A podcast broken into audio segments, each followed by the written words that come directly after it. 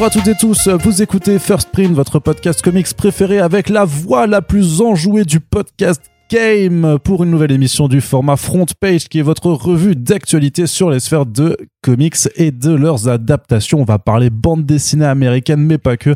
On va parler cinéma et séries télé avec l'ami Corentin. Ouais. Voilà, et maintenant, Ouais. euh, c'est fini. Voilà, c'était super. C'était Voilà, incroyable. Quelle émission formidable. Décidément, ce podcast, il est incroyable. Et bien entendu, ce podcast ne serait rien sans vous, amis auditeurs et auditrices. Donc, merci de nous écouter. On vous rappelle que si le podcast peut continuer avec un rythme aussi effréné, c'est grâce à votre soutien. Donc, n'oubliez pas le podcast. Si vous le kiffez, vous le partagez sur les réseaux sociaux. Et nous avons une page Tipeee ouverte H24 sur laquelle vous pouvez apporter votre petite contribution afin qu'on puisse voir l'avenir sereinement. Corentin, on va commencer tout de suite. J'espère que tu vas bien. On va parler. Ça va, très bien, merci. On va parler de comics.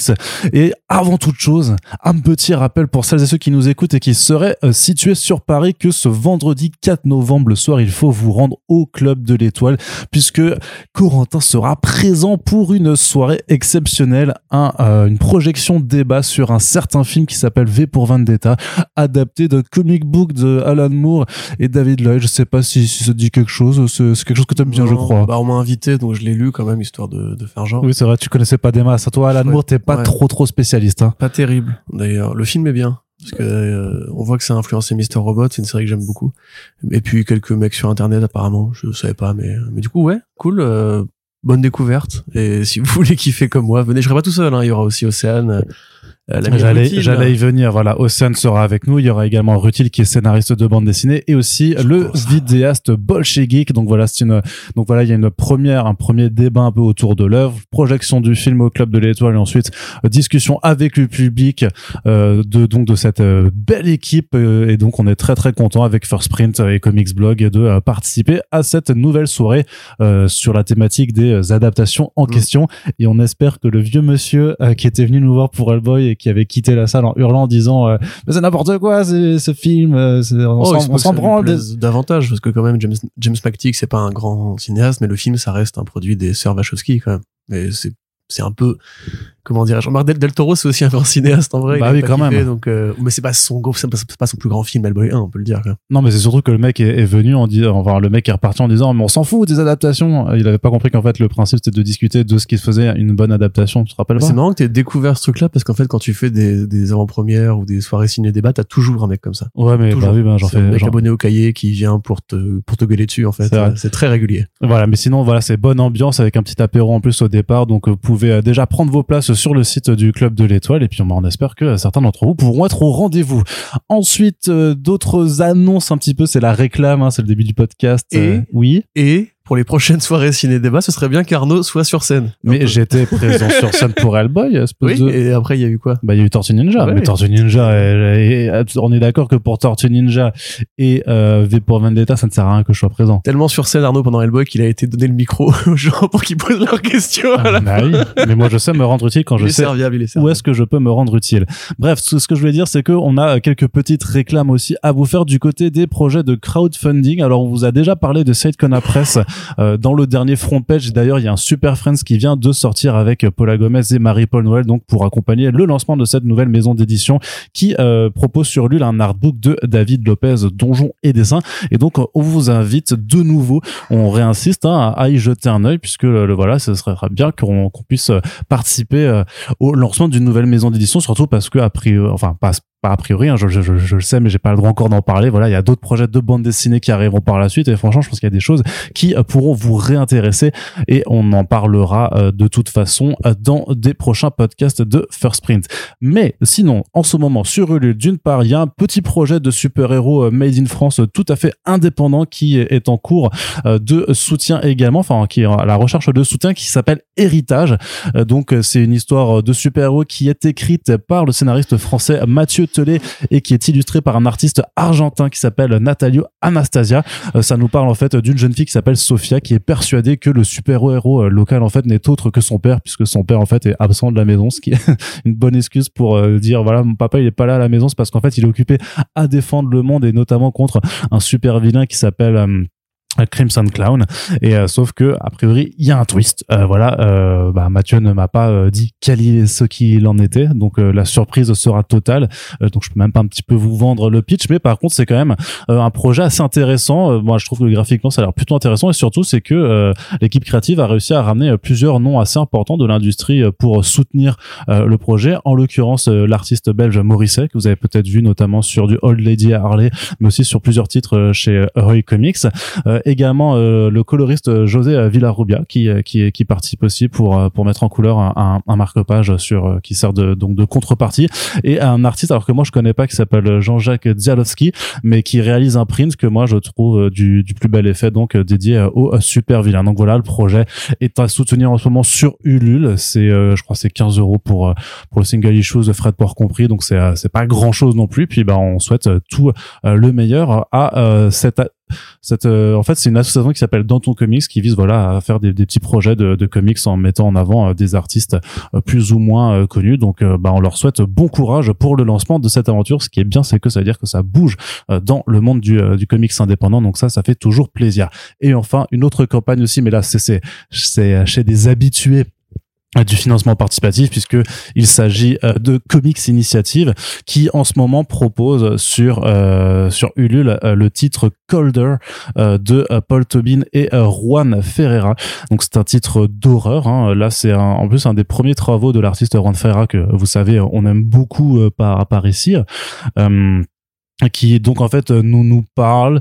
Alors grosso modo c'est dans un dans un univers en fait où euh, ce, ce, ce, c'est un monsieur qui s'appelle Declan en fait qui euh, qui est dans un état un peu catatonique euh, depuis euh, depuis des années et qui surtout a une température de son corps qui normalement devrait faire que le, le, le mec est mort puisqu'il genre il doit être à 10 à 10 degrés. Et en fait il y a un personnage qui s'appelle Nimble Jack qui débarque en fait dans dans cette réalité qui vient en fait d'un d'un monde qui s'appelle le monde affamé qui en fait un peu une réalité parallèle sur laquelle tout en fait tu te réfugies quand t'es complètement fou. En fait, ce qu'on s'aperçoit, c'est que bah, ce, ce Nimble Jack en fait essaie juste de, semer le chaos euh, sur euh, sur cette terre et qu'il a en fait euh, donné un pouvoir il y a bien longtemps à, à Declan qui est celui en fait de pouvoir absorber la folie des gens, mais sauf quand il le fait, il devient de plus en plus froid et ce qui à terme peut risquer de le tuer. Et donc bah va s'en suivre en fait tout un jeu de chassé croisant entre ces deux personnages puisque bah, il essaye quand même d'arrêter d'arrêter Jack. Mais au péril de sa vie. Et surtout bah, c'est une superbe démonstration euh, technique de Juan Ferreira parce qu'en termes d'horreur visuelle il y a des trucs vraiment euh, il faut s'accrocher. D'ailleurs dès la couverture du, euh, du bouquin qui voit en fait le justement le personnage c'est ça le personnage de Declan qui passe sa main sous les gencives pour aller toucher son œil. Enfin voilà c'est une couverture qui est assez horrible. Et il y a voilà il y a plein plein plein de scènes vraiment avec des, des designs de monstres des, des gens qui sont des voilà c'est très graphique. Ça vous c'est pour le public averti. Si vous aimez pas l'horreur c'est pas trop trop pour vous mais voilà moi je trouve enfin voilà, c'est un omnibus que moi j'ai en donc euh, Comics Initiative pardon euh, propose la, la, VF de donc de cet omnibus qui euh, comporte en fait les trois mini-séries Colder qui ont été publiées chez Dark Horse. Moi c'est un truc que j'ai depuis longtemps, c'était grâce à ça que j'avais découvert Juan Ferreira, c'est pour ça que je fais du forcing sur ce dessinateur argentin depuis tant d'années. Oui. Et j'ai le plaisir aussi de vous annoncer dans, dans ce podcast là que c'est moi qui assure la traduction de ce bouquin. Il s'agit donc de la troisième après après Big Girls et après Billionaire Island. Donc je m'occupe de Colder. Et voilà un projet que, que sur lequel je remercie Comics Initiative de m'avoir laissé parce qu'il m'a dit euh, s'il y a quelque chose qui t'intéresse parmi nous euh, euh, enfin dans nos publications dis-moi. Et puis ben voilà comme je suis un énorme énorme fan de, de Juan Ferreira ça me fait vraiment super plaisir de pouvoir traduire l'un de ses travaux. Donc ça c'est à soutenir également en ce moment sur je sais pas si t'avais lu toi Colder ou pas? Non tu me l'avais beaucoup forcé mais c'est pas ma cam de comics d'horreur je pense. C'est vrai. Peut-être trop trop zarbi pour moi mais si vous êtes Zarbi, euh, si vous êtes comme Arnaud, ben, n'hésitez pas à y aller. Effectivement, je peux témoigner qu'il était fan longtemps avant qu'on lui propose ce projet de trad, parce qu'il m'en a vraiment euh, un peu rebattu les oreilles avec. C'est ça. Quand on avait eu Juan Ferrari, il m'avait dit faut que tu le lis, c'est trop bien et tout. Je vais dire moi genre non, il y a un mec qui se touche l'œil sur la couverture, c'est il se touche l'œil, c'est non, c'est pas possible. C'est pas c'est pas possible. D'ailleurs, c'est dans l'introduction en fait où euh, l'auteur explique que la première fois qu'il a montré la couverture à sa femme, elle a hurlé genre qu'elle voulait pas approcher de l'ordinateur où il a montré le truc en disant non non je veux je veux pas avoir cette couverture c'est et que les gamins en convention quand ils passent euh, ils essaient de de de, ah, trucs enfin voilà c'est bah c'est c'est pas aussi trash que que genre que Crost mais c'est quand même assez assez dérangé. Ensuite, pas grand chose qui est plus trash que Crost à part Red Room. Hein. Ouais, j'avoue, ouais, on n'est pas non plus dans dans dans, dans le vue dans ouais dans le Red Room, c'est vrai que c'est c'est hardcore aussi. Donc voilà, on est on est euh, sur sur du sur du mignon, sur de l'horreur. C'est du mignon, c'est tout doux. C'est tout doux. c'est juste des gens Je le dire à vos gamins. Voilà, c'est ça. Allez, Corentin, ensuite euh, encore encore, je vais Oui. poursuivre mon monologue. Bah, Vas-y, il faut, il faut y aller. Juste pour faire aussi des petites annonces, il y a la, euh, le salon Paris Manga qui revient pour sa 32e édition à la fin euh, de l'année. C'est aux alentours du, du, du 2, 2 décembre, je crois. Euh, parmi les invités, euh, Dustin Nguyen et David Finch. Ça, C'est cool quand Ça, même. c'est plutôt cool quand même de ramener ces gens. Une vedette euh, récente de l'un des Image et une vedette plus ancienne de l'un des Image, qui reste une vedette né- néanmoins. On avait déjà eu Larsen, je crois, en France. On a du coup maintenant Finch. Qui est-ce qui nous manque un peu des grands de cette génération? Donc David Finch, voilà, pour ceux qui voient pas, évidemment. Ah, Marc la Sylvestre, il produite, faudrait qu'il revienne. Qu'il vienne. euh, revienne, Ce serait pas mal, effectivement. Il est déjà venu, Sylvestre Sûrement. Ah. Donc c'est Aphrodite 9, hein, David Finch pour ceux qui voient pas, c'est un bon, euh, une bonne grosse partie du Batman des New 52 avec The Dark Knight, la série qu'il écrivait et dessinait, Wonder Woman avec Meredith Finch.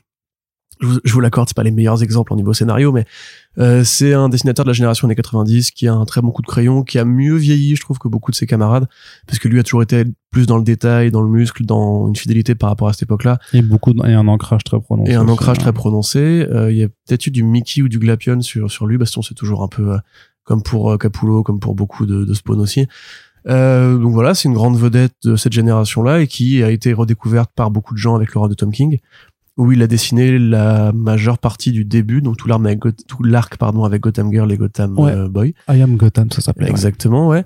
Et bah, Dustin Nguyen, voilà, c'est l'un des euh, nombreux collaborateurs de euh, Jeff Lemire, euh, qui a fait Descender avec lui, qui a fait Ascender avec lui, qui là récemment a fait le petit projet avec les gamins qui ne meurent pas de vieillesse parce que c'est des vampires.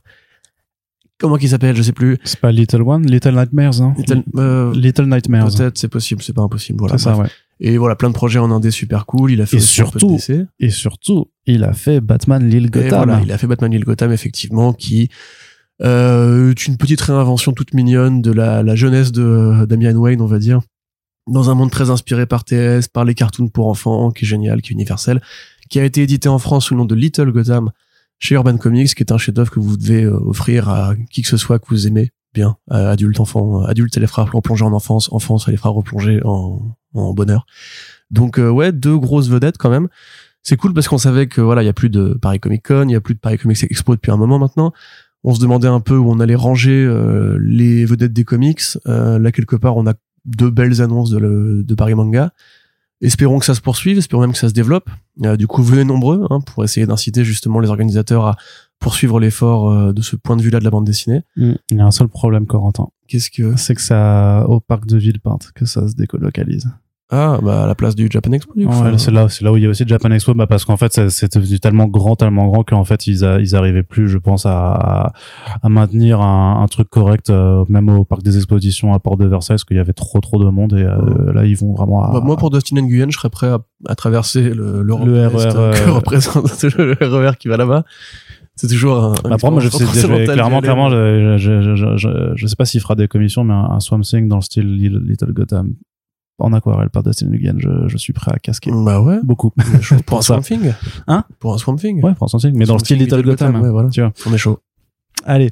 Euh, et autre aussi, autre annonce, c'est euh, chez les- nos amis de la galerie Acheter de l'art qu'on vous donne rendez-vous euh, du 17 novembre à euh, début décembre, parce qu'il y a une double exposition Label 619 où en fait il y aura à la fois des planches originales de Okahei de Meyev qui seront exposées, mais aussi hey. des planches du euh, Midnight Order chapeauté par Mathieu Bablet avec plusieurs de ces artistes qui participent à cette anthologie. Donc, euh, le, je crois que c'est le 17 novembre à 18h qu'il y a le vernissage en compagnie des artistes. Donc, euh, si vous avez euh, pas rencontré euh, en vrai, c'est le moment de euh, passer leur dire coucou. Puis, euh, je pense que les planches originales c'est toujours euh, sympathique à regarder. Et puis, bien entendu, wink wink, vous vous doutez bien qu'on va profiter de leur venue pour enregistrer euh, des podcasts autour de leur dernière production, ce qui me permet de vous teaser également une grosse programmation Label 619 qui arrive au cours du mois de novembre prochain avec du Mutafukast volume 2, avec du A Short Story, un, un- un podcast vraiment très spécial qui a été euh, coproduit hein, par, Ah, le, bah, par, on attend, hein. par le label 619. Hein euh, bah, je sais bien que t'attends, je sais bien que t'attends.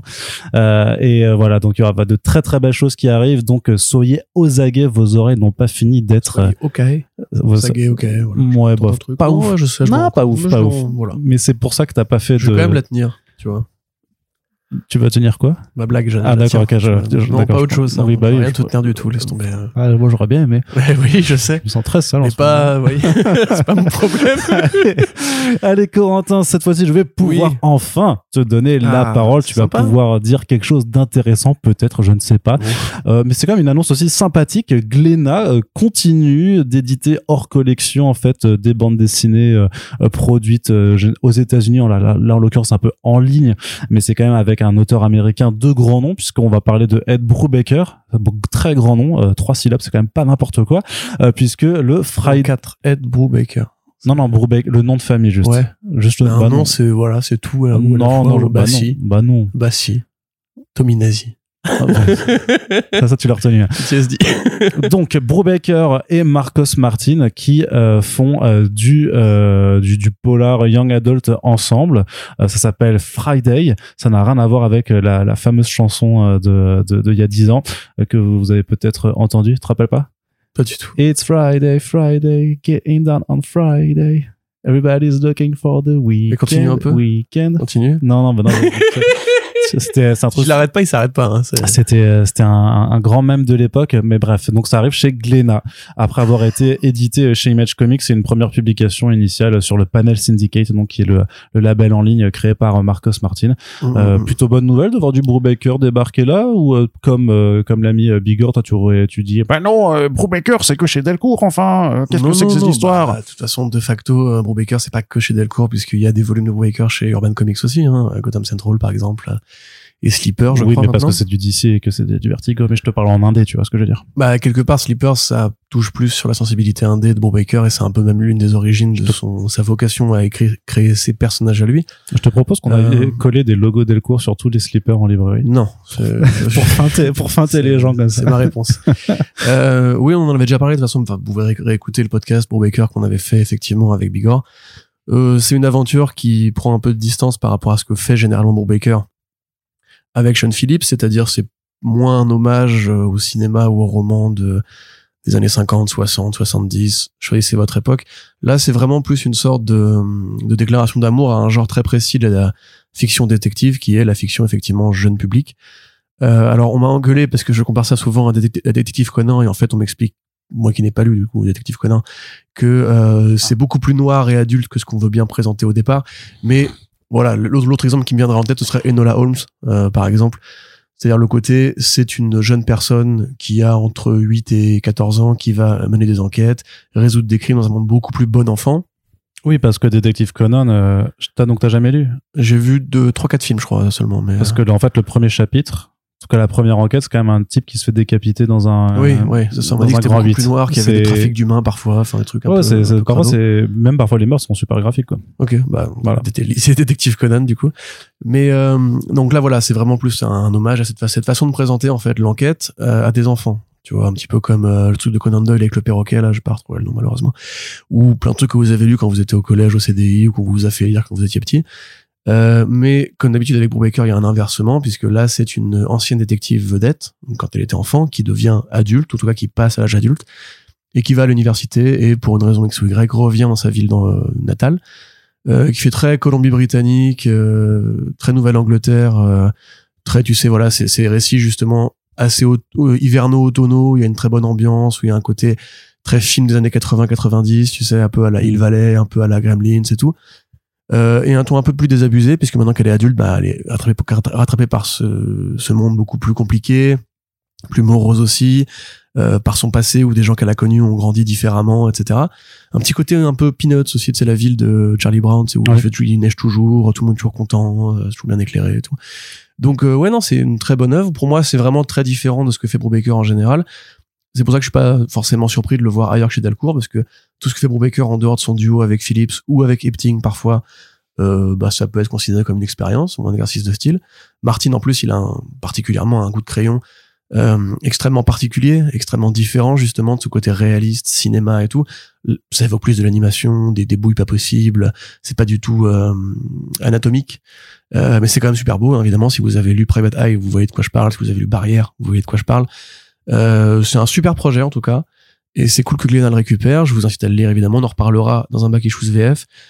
Mais euh, ouais, C'est, en tout cas, c'est bien de voir que Glénat, qui a abandonné la partie Glénat Comics, continue quand même à, exister faire le même travail si, voilà, pour même si, alimenter. euh, même si le nom comics a disparu voilà il y a quand même des projets il faut Ouais. pister hein, c'est juste un petit peu plus difficile de bien identifier tout ça dans, dans, dans leur... techniquement, Delcourt aurait pu le récupérer il y a, quelques temps maintenant. Ça commence à être un peu. euh, Friday ça fait quelque temps effectivement mais peut-être qu'ils se sont dit justement que c'était trop différent par rapport au reste du Brubaker et que d'un point de vue euh, éditorial ça n'avait euh, ça avait moins sa place ou simplement que Glénat a sorti un énorme chèque de 10 milliards de dollars et voilà parce que c'est comme ça que ça fonctionne Delcourt avait moins d'argent après Daniel Close, du coup. Ouais, c'est pour ça. Bon, c'est euh, pas la même entité qui, qui, qui gère le Mais je sais. le même. Très bien, en tout cas, voilà des, des comics hivernaux et automnaux comme euh, Katsuhiro Otono. euh, voilà, un très très bon mangaka euh, qui était spécialisé dans l'automne. Non, non, bah, Oh, franchement, pas mal. non, bah, parce que. Calembour, quoi. Calembour. Allez, Corentin, on continue. Bali, bah, je te laisse même pas réagir à ce fabuleux jeu de mots, puisqu'on va parler aussi d'une autre très très bonne sortie qui arrive en début d'année prochaine, en janvier, en janvier 2023 chez iComics. C'est Blue in Green de Ramvi et Anand RK, qu'on vous a déjà chroniqué en Back Issues VO, mais il faut en remettre une couche parce que quand même c'est du très très très de la très très très bonne bande dessinée. Ouais, alors c'est l'histoire de Eric, qui est un saxophoniste, trompettiste. Saxophoniste. Saxophoniste, ça te parle? Un vrai musicien. Voilà, à la recherche du génie créatif, un petit peu comme le personnage principal de Saul, euh, et qui va, on va dire, pour être très métaphorique, passer une sorte de pacte démoniaque dans l'idée de progresser, de devenir un meilleur musicien. C'est très référencé à l'histoire du jazz. Et un peu du blues aussi, quelque part. Très référencé à Miles Davis. Euh, on, on te dit qu'il y a un- une sorte de mentor qui a, comme Eric, justement, essayé de suivre une- un chemin euh, entièrement musical qui t'a renoncé à sa famille, à, à sa vraie vie. Et ça te parle de ça en fait ça te parle de comment justement la recherche de la créativité et de l'art peut te t'isoler te mettre à part du groupe et bah euh, brouiller tes relations avec les gens qui sont proches de toi. C'est très sombre. Euh, sans mauvais jeu de mots c'est très noir évidemment et c'est justement fait exprès. C'est-à-dire que c'est un récit quasiment d'horreur et un récit Oh, bah, de vie ouais. Mmh, c'est- plus imagé que ça tu vois c'est pas un récit où euh, ah, pour moi, ça reste c'est un un- saxo euh, maudit euh, qui va tuer des gens pendant que le mec dort tu vois Non, mais il y a, y a quand même, enfin voilà, ce que, ce que tu dis, il y y a une énorme référence à, à Smith, euh, bah, qui est en fait le mythe de- de- d'un des premiers bluesmen de l'histoire qui s'appelle Robert Johnson, en fait, qui aurait passé un pacte avec le diable Ouais. à un carrefour justement pour avoir le, le talent.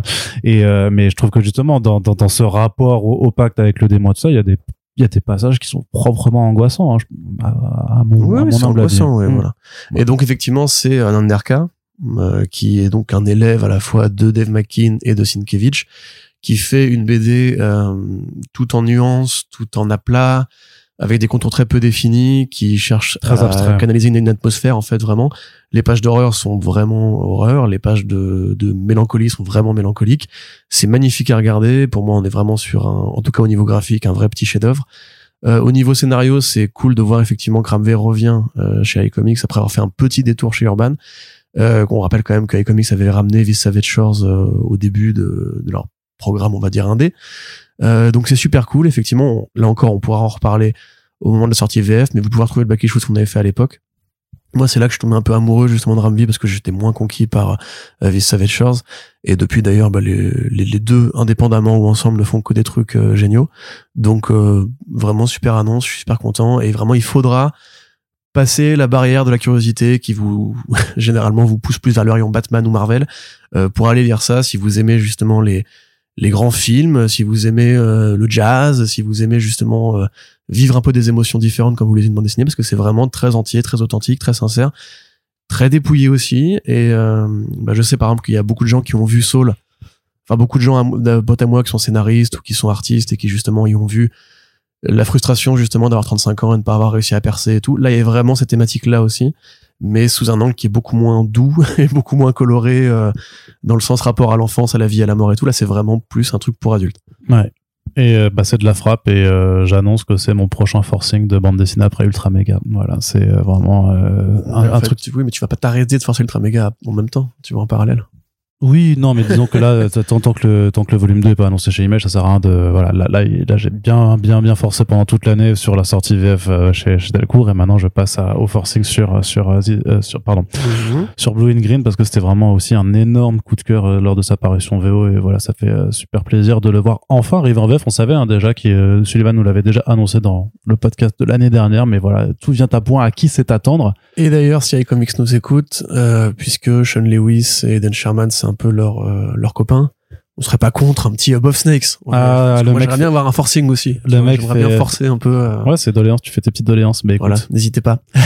à voir. Noël arrive, faites-moi une petite, euh, un petit cadeau, je suis content. Allez, Corentin, on continue du côté de Delcourt. C'est le télépathe de euh, J.M. Straczynski, une publication euh, chez Aiwa Studios euh, qui nous est annoncée. Jim Straczynski, t'as dit? J.M. Ah, Straczynski. ok. Je mais, non, compris Jim. mais non, c'est pas Jim. Jim Driosis. Straczynski. Hein? Non, rien du tout. Merci.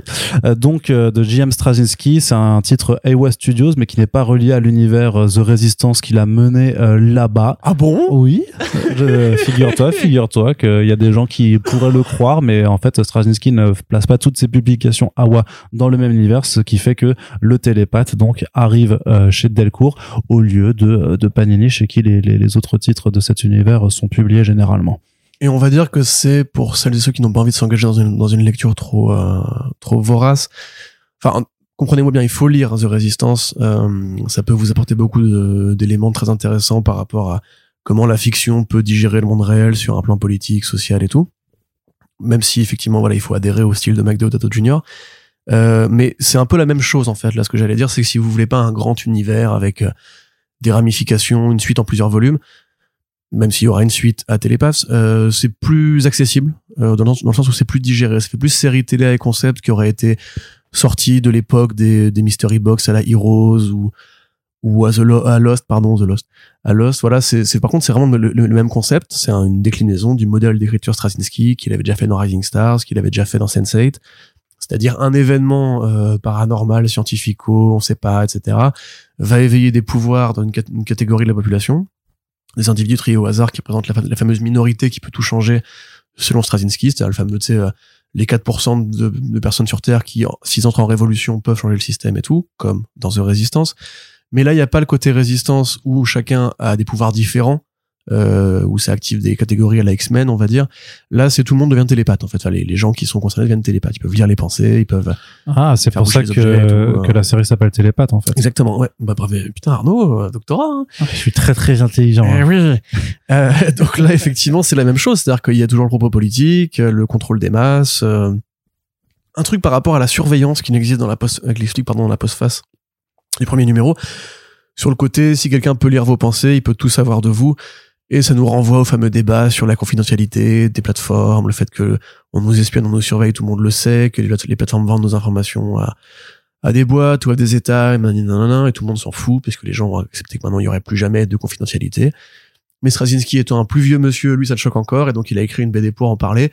C'est ce qu'il dit en tout cas, mais après le vrai projet lui-même, c'est un thriller, euh, voilà, qui va te parler, encore une fois, avec différents profils sélectionnés, très politique, hein, un ex-dollar, un flic, euh, une conseillère du président des États-Unis. Donc là, voilà, tu peux très bien voir un côté politique, un côté sous-texte, etc. Euh, qui va te parler, voilà, d'une sorte de, de bataille pour le changement. Et d'ailleurs, c'est l'une des répliques de fin du premier volume, je vous la spoil, excusez-moi, mais Le changement c'est maintenant. non, où le flic dit justement à sa collègue, est-ce qu'on n'est pas nous du mauvais côté de l'histoire? Et on voit qu'à mesure que l'histoire se compose, en fait, Straczynski prend conscience de ce qu'il a entre les mains pour faire, encore une fois, l'analyse de l'Amérique euh, qu'on connaît, sécuritaire et tout, raciste, euh, voilà, très pyramidal. Donc c'est une très bonne lecture. Euh, c'est Steve Epting, je crois, au dessin aussi. Tout à fait. C'est pas le Steve Epting de Velvet qu'on ne retrouvera jamais, je pense, malheureusement. Euh, mais c'est un Steve Epting assez proche de ce qu'il a fait sur Batwoman. Donc pas le Steve Epting des grands jours, mais un Steve Epting tout à fait correct. C'est un bon comics mainstream euh, indé. Ce que je dis n'a pas de sens, mais voilà, c'est un bon comics avec de l'action, des personnages, c'est très clair dans ses directions, c'est très bien rythmé. C'est voilà, c'est- pas les- le côté expérimental et vraiment frontal de résistance on te parle de Poutine, on te parle de l'Ukraine, on te parle de la Crimée, on te parle de la révolte, on te parle de, des milieux sociaux qui sont vraiment défavorisés, du star system, de la drogue, etc. Là, c'est vraiment juste, on va te parler de personnes qui ont des pouvoirs et qui peuvent changer le monde si ils s'y mettent un peu euh, un grand coup. Euh, donc c'est un premier volume, il y aura une suite. Et c'est toujours du bon Straczynski. Euh, je sais pas s'il y a du mauvais Straczynski, mais encore une fois, comme je l'avais dit pour The Resistance, si vous êtes fan de Sense8 et que vous êtes frustré par le fait que ça n'a jamais eu de suite, rappelez-vous que ce n'était pas que les Wachowski, c'était aussi Straz euh, à l'écriture, et que cette espèce d'envie de révolution permanente chez lui euh, existe encore en BD. Donc n'hésitez pas à jeter un œil. Voilà, donc c'est prévu pour le, la- le milieu de l'année prochaine. On vous en reparlera quand il y aura une fenêtre de sortie euh, plus précise, mais c'est euh, voilà aussi une bonne nouvelle. Donc ça fait déjà euh, trois trois idées de trois idées pardon de lecture déjà à recommander pour l'année euh, prochaine. Eh ben c'est cool, mettez crié en disant prochaine Notez, non, non, mais notez-le parce que j'essaie juste de, de retrouver le fil de là où j'en étais. Euh, donc, euh, notez-le vous tout simplement sur vos idées de lecture, puis on en reparlera de toute façon très prochainement. Corentin, un petit Oui. mot euh, dans la VO juste pour euh, féliciter les gagnants et gagnantes des Ringo Awards. Donc, c'est une cérémonie qui existe maintenant depuis 5 ans à la Baltimore Comic Con et qui dont le nom en fait est un, un hommage à, à l'auteur et artiste Mike Wieringo. Donc, euh, Ringo Awards pour Mike Wieringo qui euh, vise tout n'a rien à simplement. voir avec le Beatle euh, qui est encore en vie. Non, non, On effectivement. pourrait croire que si, mais pas du On tout. aurait pu, mais, mais du coup, ça n'aurait aucun rapport avec la BD. Non, c'est pour ça qu'on pourrait se poser la question. Mais il pourrait y avoir des Pourquoi Ringo Awards musicaux, euh, effectivement, Ouais, dédiés Tous aux... les nuls de chaque groupe, tu vois. C'est ça, ouais. T'as bout des Black Eyed Peas pour avoir un Ringo Award. Ouais. J'essaie de, Désolé. j'essaie de trouver une autre vanne sur un, un, un mec nul d'un groupe, mais euh, du coup, j'en ai pas. Ouais, pourtant t'en écoutes beaucoup des groupes, Arnaud. Oui. Hein, alors. euh, Mais pas au point de connaître les noms de, de tous les gens Comment il s'appelle le mec de euh, section d'assaut qui est le mauvais mec de section d'assaut? Ah, La le, Kem. le blanc. Je. Je crois qu'il s'appelle Macas ou un truc comme ça, je sais plus. Mas- Donc. Vas-y, continue, continue. Donc, Non. les Ringo Award, Arnaud, qu'est-ce qui a gagné? Eh bien, Ed Gein, autopsie euh, d'un tueur en série, Ouais. a reçu trois Ringo Awards, à la fois pour le meilleur travail hors fiction, pour euh, le meilleur graphic novel, et aussi pour le meilleur euh, publication design. Donc là, ça concerne plus la VO de Funny Albatross Book. Mais voilà, c'est un bouquin dont on vous a parlé aussi Ouais, euh, pour la VF chez Delcourt, dont on vous a dit effectivement le plus grand bien. Petite claque, euh, et vraiment une lecture très originale, très fraîche, qui renouvelle à la fois la carrière un peu un peu stagnante d'Eric Powell, qui faisait que du Goon depuis quasiment 15 ans, ou même quasiment 20 ans, je suis en train de me dire, et qui effectivement s'est mis dans l'idée de faire un album qui rend hommage, enfin qui rend hommage, plutôt qui à la fois rentre dans la tête de tous les contemporains de cette histoire euh, du tueur en série Ed Gein, euh, en digérant justement son impact sur la pop culture et sur les mentalités de l'époque, c'est vraiment super bien et a priori ça appelle une suite euh, sur un autre tueur en série qui arrivera bientôt. Yes. Autre titre récompensé, c'est Something is Killing the Children, puisque le numéro 20 euh, de James Stallion 4 et Weather Dalladera a eu le prix du meilleur single issues. La meilleure, il a, euh, la série a eu le prix de la meilleure série et James Stallion 4 a reçu aussi le prix du meilleur scénariste. Euh, voilà donc sur cette série d'horreur, j'ai envie de dire Corentin Wink Wink, est-ce qu'il serait pas temps d'aller lui poser quelques questions un, un jour quand même à, à ce James Stallion C'est pas une 4 mauvaise idée. Ce serait pas une mauvaise Pas une idée. mauvaise hein, idée. Je sais pas à quoi tu penses ni à quoi tu fais référence, mais c'est pas une mauvaise idée. ah, je ne sais pas non plus. Euh, autrement, c'est euh, le Not All Robots de Mark Russell et Mac Deodato Jr. qui a reçu le prix de la meilleure publication humoristique. De quoi Mhm. rappeler euh, que ça arrive chez Delcourt euh, début 2023 et que ça a déjà gagné aussi un Eisner Award. Donc, a priori, ça vous confirme, s'il le fallait encore, que Mark Russell est un très euh, bon auteur, ce qui me laisse dire comme ça de façon tout à fait fortuite que peut-être qu'il y aurait une interview avec lui qui sera mise en ligne prochainement sur First Print. Je ne sais pas, je sais pas. Peut-être qu'elle a été enregistrée à la New York Comic Con et que j'ai juste mis beaucoup trop de temps à la retranscrire. Mais je, je dis ça, je, possible, je, je ne dis rien. De connaissance, ça me paraît très possible. c'est ouais, c'est c'est peut-être une supposition. Autrement, meilleur encreur Sal Buscema, meilleur coloriste Dave McCaig, notamment qui s'occupe de toute la mise en couleur de l'édition Deluxe de euh, The Walking Dead.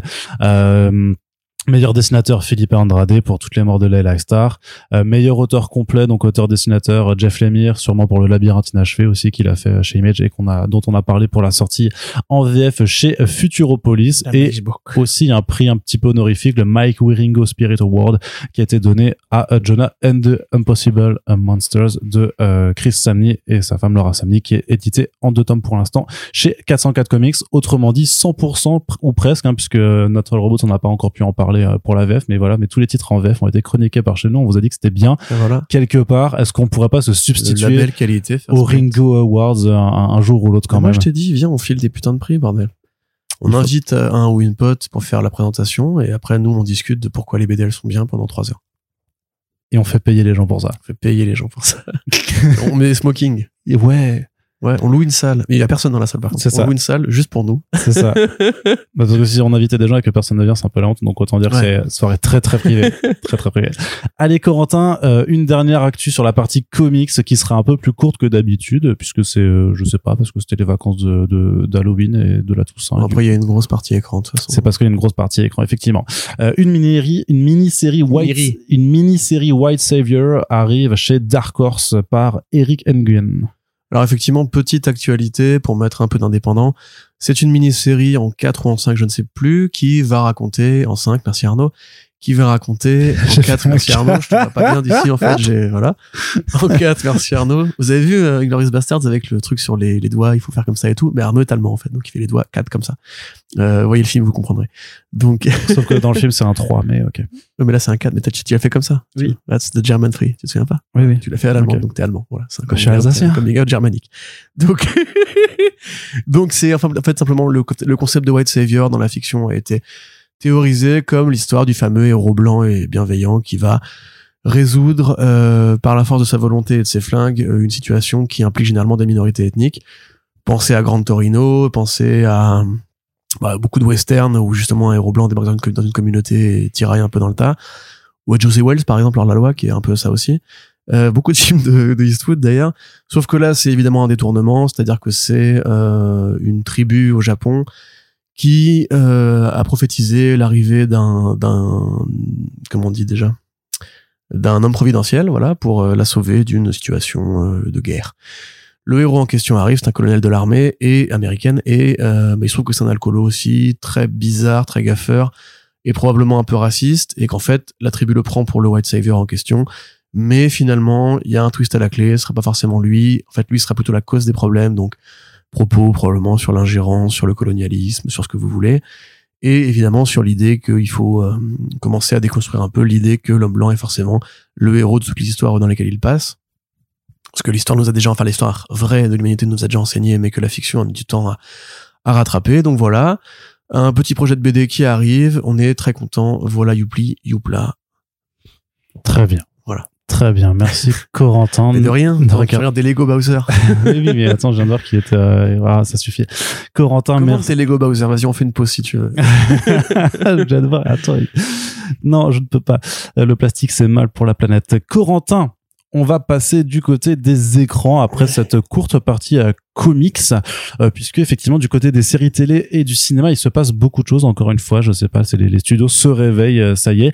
Euh, premièrement, euh, bon, on va pas forcément discuter pendant 10 minutes non plus, mais euh, il y a un projet Vision Quest qui est en développement chez Disney+, donc un spin-off consacré au personnage de Vision, ou plutôt même de White Vision, euh, qui nous a quitté à la fin de WandaVision, qui permettrait euh, justement de revoir Paul Bettany dans le rôle du, euh, du synthézoïde euh, très cher à l'univers Marvel. Bah, c'est pas forcément étonnant dans le sens où, comme euh, d'ailleurs Yerim l'avait dit la dernière fois, euh, on sait que Marvel a toujours de toute façon une sorte de coffre à jouets.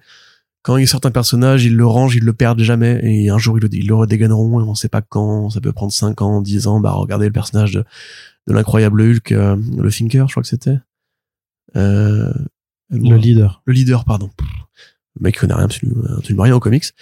Euh, donc là, oui, voilà, on savait évidemment qu'il y a un vision ou une trace de vision, un, un reliquat de vision qui existe dans l'univers Marvel, qu'il a plus la pierre, euh, mais ça reste un vision avec les souvenirs en partie en Voilà. tout cas de vision. Il a réussi à récupérer les souvenirs euh, originaux. Quelque part, la série Agatha Coven of, of Darkness arrive, donc c'était le premier spin-off qui tu- peut-être servira à introduire Mephisto, machin et Co- tout. Coven of Chaos. Pas of. Chaos, pardon, euh, putain, la vache. Euh, mais non, mais c'était- il y avait pas un premier titre euh C'était House of Darkness, House of et ensuite c'est devenu Co- Coven of Mais Chaos. décidez-vous, quoi, je sais pas, merde. Mais donc déjà, ça, ce projet-là, moi, je sais pas trop quoi en foutre, euh, parce que Agatha Harkness, euh, pas un personnage particulièrement, voilà. Ouais, mais par rapport aux dernières annonces de casting, t'as notamment le, le, le jeune euh, John, Oui. Joe Locke, en fait, de Heartstopper qui a été casté et qui ressemble un petit peu quand même Ah, euh, Wiccan. euh, ouais, au gamin qui jouait Billy Maximoff, euh, alias euh, Ouais, Wiccan. je trouve ça déjà curieux, curieux parce qu'il serait quand même passé beaucoup de temps entre les deux. Après, c'est des créations C'est de la magie, artificielles, hein, les ouais, gamins, donc ils peuvent grandir au rythme où ils veulent, ils en ont rien à foutre, c'est un peu comme, euh, comme John Jonathan Kent. voilà. Euh, donc là, voilà, est-ce qu'ils vont le caler euh, à ce moment-là? Est-ce que c'est juste une façon de faire survivre l'esprit de vision pour le réutiliser plus tard? Moi, on en a déjà parlé 20 fois, hein, l'idée que la mort n'existe pas dans l'univers Marvel Studios, ça m'agace prodigieusement. Je trouvais ça cool dans la série d'avoir le petit débat entre euh, le fantôme de vision qui est White Vision et l'autre fantôme de vision qui est le vision recréé par Wanda. Voilà le petit débat sur le bateau de Thésée, sur l'allégorie un petit peu de justement tu ne peux pas ressusciter une personne parce que enfin ressusciter quelqu'un avec un procédé artificiel parce que justement tu sais jamais que le reste de ce qu'elle était avant. Mais oui, mais Vision, c'était quelqu'un d'artificiel dès le départ. C'est vrai effectivement, mais donc là tu vois pareil comment est-ce qu'ils vont le définir sur l'échelle de puissance? Est-ce que ce sera pour Armor Wars? Techniquement, est-ce qu'il est encore en vibranium ou est-ce que, euh, enfin bref, il y a beaucoup de trucs à dire par rapport à tout ça. Moi, j'admets que pour l'instant, je vois pas trop quoi en faire euh, de cette annonce-là. Vision tout seul, c'est pas un personnage qui pareil est pour moi capable de fonctionner en solo. En plus, Non, ils ont déjà fait une partie du run de, de Tom King dessus dans la WandaVision, donc euh, Oui, mais c'est Vision Quest, donc la quête de Vision. euh, moi, ça me semble assez. euh, ils vont le chercher. Ou c'est lui qui va se chercher? Non, mais disons que voilà, c'est voilà, mais c'est que par cette quête, en fait, ça va l'amener à, à- à explorer pas mal de, de recoins de l'univers et que ce sera pas du coup juste solo. Il y aura vraiment. Ça, c'est Star Wars. du coup. Ouais, effectivement. Mais il y aura, C'est il y aura, dommage. il y aura forcément d'autres personnages. Et ce qui était dit aussi dans, dans, dans le report de Deadline, c'est qu'ils soupçonnaient que Elizabeth euh, Olsen revienne aussi pour, euh, pour, euh, pour Wanda. Parce qu'elle n'est pas morte à la ouais, fin. je sais, de personne ne meurt jamais dans leur univers. Il y a que Iron Man qui est mort en vrai, et puis c'est déjà pas mal. En fait. Et Black Panther. Et Black, oui, pour des raisons indépendantes de leur volonté, sinon voilà. Mais euh, oui, puis en plus par rapport à Et tous leurs vilains aussi. Et tous les vilains. Ouais. Quand même. oui, Ça, justement, c'est con, par exemple, pour Black Panther 2 de pas avoir gardé le fameux vilain du 1, mais bref, euh, c'est un autre débat qu'on aura peut-être un jour en podcast. Euh, mais donc oui, non, je te dis, euh, j'attends de voir. Pour l'instant, je trouve ça curieux. Euh, J'aurais préféré qu'ils le réintroduisent par un autre biais. Mais euh, on sait, voilà, Kevin Feige a besoin d'alimenter la plateforme. Pour l'instant, il n'y a pas beaucoup de nouvelles annonces de projets. euh. Il y en y a déjà tellement. Il y en a déjà tellement. Il y a régulièrement des trucs, mais pas de nouveaux... Bah, il y a Wonder Man, en fait, euh, précisément. Ouais. Mais récemment, tu vois, la série Wakanda Forever, Agatha, euh, cette série-là, c'est quand même beaucoup de ressuscités de personnages qu'on a déjà vus. Euh, donc, euh, je sais pas, je te dis, je suis pas forcément encore ultra enthousiaste euh, par rapport à ça. Et justement, est-ce que tu es plus enthousiaste sur le casting de Yahya Abdul-Matin 2 pour la, la série Wonder Man Donc, c'est lui qui va être chargé d'interpréter la version MCU de Simon Williams. Ouais, bah, je suis content parce que c'est un bon acteur. Déjà, ce qu'il faut commencer par dire, euh, avant tout. Après, c'est un bon acteur. On l'a vu en forcément- Black Manta dans Ouais. Aquaman et en euh, Dr. Manhattan dans Watchmen. Alors, apparemment, c'est un spoil de dire ça, même si la série est sortie il y a trois ans, du coup, euh, voilà. Quoi? Je- il y a, t'as pas vu dans les commentaires, il y a un mec qui nous a dit, euh, ouais, super le spoil de Watchmen. J'étais en mode genre, mais, enfin, il a été, Bah, il a reçu un, un, un Emmy Award pour ce rôle-là, en fait, pas juste pour le rôle du mari. de oui, non, c'était juste, euh, euh, tu sais, c'est- comme le mec relou des cahiers du cinéma qui vient dans ta, dans ta Ouais, projection, machin. ouais. Je pense que là, c'est. bref, je pense que le twist maintenant, bah, vous tapez, vous tapez Yaya sur, enfin, Yaya Watchmen sur Google Images, vous avez directement le Dr. Manhattan, mais bref. Peu importe, euh, si Moi, écoutes, moi, euh, bisous je, quand même. je voulais juste dire que par là, c'est dire que voilà, il n'en est pas à sa première euh, incarnation, incarnation dans des univers de super-héros. Tout à fait. Même quelque part, il a fait la série The Get Down, qui est une adaptation euh, inavouée de Hip Hop Family Tree de euh, Peace Corps. Donc, où jouait Cadillac, fameux danseur rutilant. Cadillac. Et c'est là que j'avais découvert. Moi, j'étais très content à l'époque de voir ce mec euh, déjà un peu bizarre euh, arriver dans les comics. Pour Black Manta, j'avoue que bon, c'est pas forcément un rôle où il peut briller parce que, bah, à part faire la gueule, Black Manta, il fait pas grand chose Ouais. hors costume. Et puis avec un costume aussi noir que ça, tu brilles rarement, quoi. C'est très drôle, ça, Mm. euh, Arnaud. Parce que le En noir, plus, il ça, a les yeux qui brillent, hein, je te rappelle quand même. Ouais, mais Black le noir Manta, absorbe c'est la couleur, donc, C'est pas euh, grave, non, mais voilà. En plus, je suis là, tu vas sur un terrain glissant. donc, en Docteur Manhattan, c'était pareil, pas forcément mon choix de cœur, mais c'était plus du côté du design. Les, les yeux, on voyait les yeux de Docteur Manhattan, pour moi, oui, c'est oui, oui, une aberration. ouais, C'est- ouais. Je comprends qu'il faut illustrer le fait qu'il passe d'un corps humain à son corps divin, et donc il garde ces yeux-là, mais mais non, enfin, tu fais pas ça. Euh, voilà, si tu m'écoutes, Damon Lindelof, euh, nique-toi. Euh, Arrête d'insulter les gens comme ça maintenant. donc c'est quelque part voilà c'est une bonne nouvelle pour lui parce que c'est donc un bon acteur. On sait qu'en plus Feige il est doué pour ça pour trouver justement les beaux interprètes pour les pour, pour ses personnages. C'est une des forces de Marvel Studios. On peut pas leur retirer ça. Maintenant la série Wonder Man pareil que euh, apparemment ce sera une sorte de mise en abîme de Hollywood. Euh, D'où le retour de Ben Kingsley en Trevor Slattery. Parce que ça, ça, ça, s'inspire- ça s'inspire de la version West Coast Avengers du personnage, dans lequel, en fait, euh, dans la vie civile, c'est un acteur ca- cascadeur de grosses productions. Mm. Ce qui permet, bah, enfin, moi, sur l'idée, ça me fait marrer de se dire qu'ils vont mettre, voilà, euh, Wonder Man qui sera sûrement la star euh, d'un film de super-héros. Alors, est-ce qu'ils vont adapter, est-ce qu'ils vont aller adapter, en fait, les histoires qui sont arrivées dans le MCU, mais donc dans, en faire le film du MCU dans le, C'est sûr et certain. hein. Déjà après euh, le, comédie, la, le comédie musicale Hawkeye, euh, ouais, non, mais voilà, c'est, enfin, euh, Avengers, Avengers, Hawkeye, ouais. dire, ouais. mais ça, ça peut être marrant. Enfin, je sais pas. Ou alors il jouera Wonder Man qui sera un héros de fiction et dans la vraie vie il sera rattrapé comme dans la course aux jouets parce que côté euh, je vais devenir un vrai héros machin tu vois enfin Après, ça va être le commentaire méta super facile, comme ce qu'ils ont fait avec She-Hulk, c'est hein, voilà, sûr, mais. j'allais euh, dire tu me tu m'ôtes littéralement les mots de la bouche Oui, tiens, enlève, je te- enlève tes doigts de ma bouche là Oui, c'est ça. Ah, pardon. euh, c'est voilà moi je suis désolé de le redire j'ai pas été fan de She-Hulk pour ce côté euh, parce que c'est facile en fait de, de dire on est la plus grosse boîte du monde on fait n'importe quoi et après regardez eh en fait on, on a conscience de ça donc on va un peu se foutre de la gueule du truc c'est un peu voilà c'est un peu ce qu'on reproche à Deadpool justement de parodier les codes des super héros tout en les appliquant à la lettre euh, moi She-Hulk ça m'a pas fait marrer et j'ai pas forcément envie de retrouver cet même esprit un petit peu hypocrite, voilà, désolé de le dire, euh, sur un projet comme ça.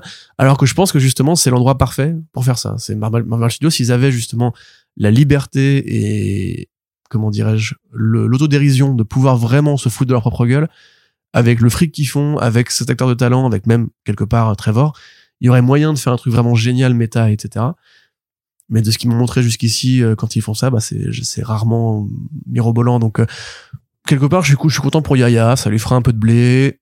Il continue sa, sa carrière et encore une fois, ils ont tous besoin d'avoir un rôle de super-héros maintenant pour s'assurer une pérennité à Hollywood. Quasiment tous font ça. Maintenant, regarde, Scarlett Johansson euh, fait 40 millions pour un film de Black Widow. Dans 20 ans, on n'aura pas du tout retenu ça de sa carrière, mais de son côté, elle aura mis du blé pour produire d'autres trucs, etc. Hmm. Donc euh, voilà, pareil. En fait, c'est ce que j'allais dire aussi au début, c'est que Yaya, c'est un super acteur, mais comme tu dis, Aquaman Black Manta, bon, c'est pas forcément un très bon film, c'est un- une bonne comédie de super-héros, très généreuse, blockbuster, etc. Le film Matrix qu'il a fait, où joue Morpheus, euh, spoiler alert, je sais pas, mais voilà, euh, c'est pas le meilleur des Matrix, on peut maintenant l'admettre collectivement, c'est fait exprès, c'est normal, hein, c'est un film qui est fait pour te dire que ça ne sert à rien de faire ce film. Voilà un bon film méta, justement. Euh, il a fait Ambulance, qui était vachement bien, pour le coup. Ah oui, bon- très vrai. bon Michael Bay avec Jack Gyllenhaal. Euh, moi, j'attends plus tu vois, des grands rôles comme ça à l'avenir, ou des rôles, des rôles de cinéma, on va dire, plutôt que de le voir encore mettre un costume de lycra et faire le couillon. Euh, Watchmen, c'était vraiment intéressant pour lui de le jouer parce qu'il jouait deux personnages et un rôle qui est notoirement compliqué à faire, un dieu euh, inexpressif et tout. Là, Wonder Man, je sais pas, faut vraiment attendre. euh, On a l'équipe créative déjà de ce truc-là? Euh, Dustin Daniel Cretton à la réal et à la prod. Bah, les couilles. Enfin, surtout, c'est lui qui crée la, qui co-crée la série. Et a priori, il pourrait réaliser un ou plusieurs épisodes. Ah, bon bah voilà. Du coup, je, on attendra de voir. pour être poli. Et alors, euh, est-ce que t'es moi, j'ai bien aimé Shang-Chi, hein, je rappelle, c'est vraiment juste, je pense qu'il y a d'autres gens sur Terre, à part Cretton, qui pourraient travailler avec Marvel. pas dans l'univers de Marvel Studios, justement Ouais. On cherche quelqu'un pour réaliser? Bah, il y a Dustin, il est là. Et quelqu'un pour euh, produire. Bah, on a Dustin, il est toujours là. Et tu vois, dans ce côté méta, quelque part, Ah, tiens, Dustin, qu'est-ce que tu fais là? Werewolf by Night, par exemple, il y avait un, un- un critère méta. Tu Ouais. vois, le rendre hommage à l'écriture des comics d'horreur des années 70, la mise en scène qui faisait justement hommage à la technique des années 30-40. Euh, Giacchino, moi, je serais intéressé de le voir plus souvent euh, chez, chez Mhm. Marvel ou ailleurs, hein, mais euh, Bien, on, on sera de toute façon, on sera fixé dans les prochains mois avec l'avancée du projet. On aura très certainement l'occasion d'en reparler avant, évidemment, le podcast qui sera dédié quand ça finira par sortir.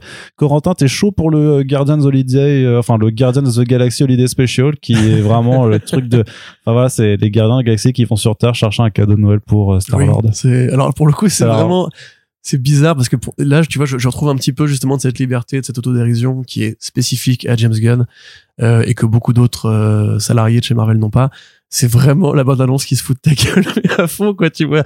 Star Wars qui est triste parce que Gamora n'est plus là. Et vraiment tu vois Chris Pratt qui joue vraiment en mode je suis triste. Tu sais il arpente la, la pièce avec un air un peu triste s'assied à table il est là en mode je suis pas bien et tout. Et le, cadeau qu'ils veulent lui faire c'est vraiment l'idée la plus James Gunn du monde en fait donc l'idée la plus conne du monde et c'est vraiment ouais ça, ça a une gueule de téléfilm M6 de Noël en fait Ouais, ouais. c'est volontairement hein, voilà c'est c'est pas du tout euh, ça, ça ça tombe pas du ciel euh, même justement le, le personnage je sais pas on peut spoiler qui c'est euh, Bah, il est dans le trailer. Il est voilà donc ouais, ils vont chercher Kevin Bacon parce que il y a plusieurs références à la filmo de Bacon dans la filmo de Bacon c'est Kevin Bacon qui joue son propre rôle dans Voilà, l'univers de Marvel Studios. et donc on, on savait plus ou moins que Gunn voulait le ramener comme il a ramené Stallone comme il a ramené beaucoup d'autres icônes des années 80 Mais en même temps, euh, maintenant, Gunn, il ramène qui veut, en fait. Oui, c'est ça, ouais, ouais. Mais là, justement, c'est, ça fait vraiment film pas du tout canonique. Euh, on va pas te dire qu'il y a vraiment un Kevin Bacon dans l'univers Marvel qui a été faire un voyage spatial pour récompenser, réconforter euh, Star-Lord. Mais voilà, ça a vraiment, ça a cette prod un petit peu, même PG porn, tu vois, du côté, en fait, on s'en fout. On va juste parodier les codes des téléfilms des années 80. De Noël, ouais, ouais. Bien, bien sucré, euh, bien bonbon, euh, bien les cloches de Noël et tout. Et du coup, voilà, moi, ça me fait, ça me fait marrer parce que Gunn, il m'a jamais déçu jusqu'ici en, en ciné super-héros. Euh, et qu'on retrouve, comme pour le Werewolf by Night, un, un peu plus de liberté ou une envie, en fait, de dire, allez, on se fait ce petit kiff-là, c'est pas grave. Limite, c'est pas canonique. Limite, c'est juste pour euh, occuper l'espace euh, sur Noël. Et moi, j'ai envie de dire, c'est ce que j'attendrais, tu vois, justement, plus de, de conneries, plus de liberté, plus d'essais un petit peu euh, absurdes dans le style. Ça fait un peu, voilà, ça fait un peu Rick and Morty Holiday Special aussi, quelque part, tu vois, le côté, euh, on a très bien conscient, on a plutôt euh, Solar Opposite où il y a un épisode de Noël où ils vont mater des films de Noël pour essayer de se euh, mettre bien. Et à la fin, ils deviennent tellement cyniques qu'en fait, il faut qu'ils aillent dans un film de Noël pour retrouver les bonnes valeurs et refaire tous les codes vraiment très poncifs, très archétypes des films de Noël pour à la fin s'apercevoir qu'en fait, il faut juste qu'ils tuent le Père Noël pour être heureux. Euh, c'est genre ce genre de délire un peu complètement con qui moi me font très plaisir parce que je déteste les, les films de Noël. D'ailleurs, en fait, le, je demande le genre du film de Noël est pas forcément un genre très poreux en termes de chef-d'œuvre. Hein. J'ai pas de grands films de Noël à part Die Hard et Batman 2, euh, Beetlejuice. euh, Bref, euh, pas Beetlejuice forcément d'ailleurs. Bref, on s'en fout. Euh, ça a l'air bien. Et toi, Arnaud, qu'est-ce que t'en penses? Ouais, ouais, pareil. Bah tant mieux. C'est bien. Nous suivante. Non, ça a l'air débile, effectivement. Et euh, dans le moment, par contre, j'en attends rien. Parce que, à mon avis, ça va être euh, très superficiel quand même. Faut, faut être honnête. Faut être honnête. Je pense que ça va pas révolutionner. Mais après, oui, euh, l'humour James Gunn, l'humour, euh, l'humour débile de James Gunn, euh, ça, ça, ça a toujours fonctionné sur moi. Donc, euh, je m'attends absolument pas à quelque chose de grandiose. Mais j'imagine que si, euh, euh, que, que si on a kiffé l'esprit des, des, des, des Gardiens 1 et 2, euh, je pense que ça, ça fonctionnera, quoi. J'aimerais bien un Peacemaker à Christmas Special aussi. Putain, ouais, j'avoue. Oui, oui, bute, oui, bute plein de monde euh, pour sauver Ouais, Noël. ça. Franchement, ça, ça- c'est vrai que ça pourrait être euh, plutôt rigolo. Allez, dernière actualité de la partie série télé, c'est la réécriture totale de la série Green Lantern d'HBO Max qui euh, se concentrera finalement sur Comment ça, dernière actualité? de la partie télévisée, j'ai dit. Bah, T'as oublié un petit truc, non? Non. Ah oui, si, pardon. Ah, Arkham oui. Asylum, peut-être Ah, non, oui, Je sais pas si tu te souviens cette série qui devait arriver sur HBO. Donc c'est pas du tout la dernière. Alors donc ce sera la dernière après, mais avant ça effectivement Antonio euh, Campos euh, qui donc s'occupe de la série Arkham Asylum, un Ouais. spin-off de l'univers de The Batman pour HBO Max. C'est ça. Alors pour on se rappelle au départ, le premier projet qui avait été annoncé, c'était donc la série GCPD, Gotham Central, Gotham Police. Voilà, on s'en fout. qui est a priori toujours en développement. Qui voilà, selon Variety, est toujours en développement. Euh, faut voir, mais faut voir quand ça se fera plutôt parce qu'a priori là ils sont sur le l'étalonnage des budgets, on va dire, enfin l'étalonnage n'importe quoi, la distribution des budgets. pour Penguin. Euh, voilà pour HBO Max. Et même d'ailleurs on va parler on va parler pour Green Lantern où pareil Green Lantern aurait subi une coupe par rapport à sa distribution des budgets. Euh, là les deux priorités donc c'est la série Pingouin euh, voilà qui a casté Christine Milioti euh, extraordinaire actrice que j'aime d'amour. Euh, donc déjà ça se présente bien. Et ça prouve que la série Pingouin commence à bouger pour de vrai. On a un réalisateur pour les deux premiers épisodes. On a une nouvelle actrice qui arrive a priori le tournage début février euh, devrait Ouais, commencer ça, ouais, à, ouais, ouais. à tomber et Arkham Asylum qui avance aussi donc dans l'idée de faire une arborescence de spin-off euh, autour de The Batman en attendant que la suite arrive. Donc déjà, moi, je trouve ça cool parce qu'effectivement, ça m'évoque un petit peu les projets du Black Label, on va dire, où on sent qu'ils ont mis un milestone qualitatif avec, avec The Batman. Tout le monde n'est pas d'accord, évidemment, mais c'est différent d'un film super-héros traditionnel et Mm. cette ambiance sombre et un peu auteur blockbuster euh, s'applique là aussi. Campos, justement, c'est un bon metteur en scène, on peut dire. Il a fait quoi Euh, Alors il a fait, moi j'ai juste vu The Devil All the Time, un film Netflix avec euh, Pattinson, Tom Holland et tout. Et ça nous rappelle d'ailleurs ce film que Tom Holland sait jouer euh, quand il veut et pas juste jouer euh, le concon avec un air comme ça.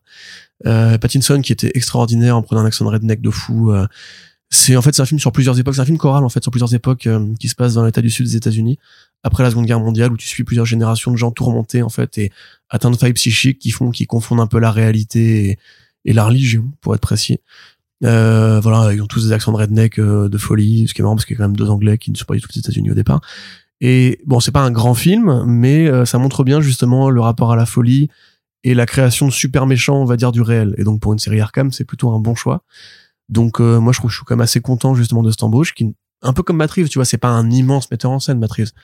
Euh, toi en plus qui n'aime pas les singes, par exemple, tu pourrais euh, dire que c'est même un mauvais choix au départ. Mais quand il fait The Batman, il fait un compromis entre un blockbuster qui va avoir un peu de money shot et tout, et en même temps un côté un peu PG-13, et un film qui va chercher des influences chez Fincher, qui va justement essayer d'être un, un peu plus lourd, un peu plus dense. Là, c'est pareil, tu vois, pour une série télé, je trouve que c'est plutôt ambitieux, c'est pas une série Berlanti, c'est pas une série euh, blockbuster, c'est on a pris un auteur qui euh, a de l'expérience pour euh, évoquer le sujet de la santé mentale. Donc, dans toute logique, euh, on devrait avoir Barry Cogan et Paul Dano dedans, mais c'est pas forcément évident. Ça peut être une série qui se passe avant euh, The Batman, qui se passe euh, après The Batman, qui évoque différents différentes figures connues de la folie à Gotham City.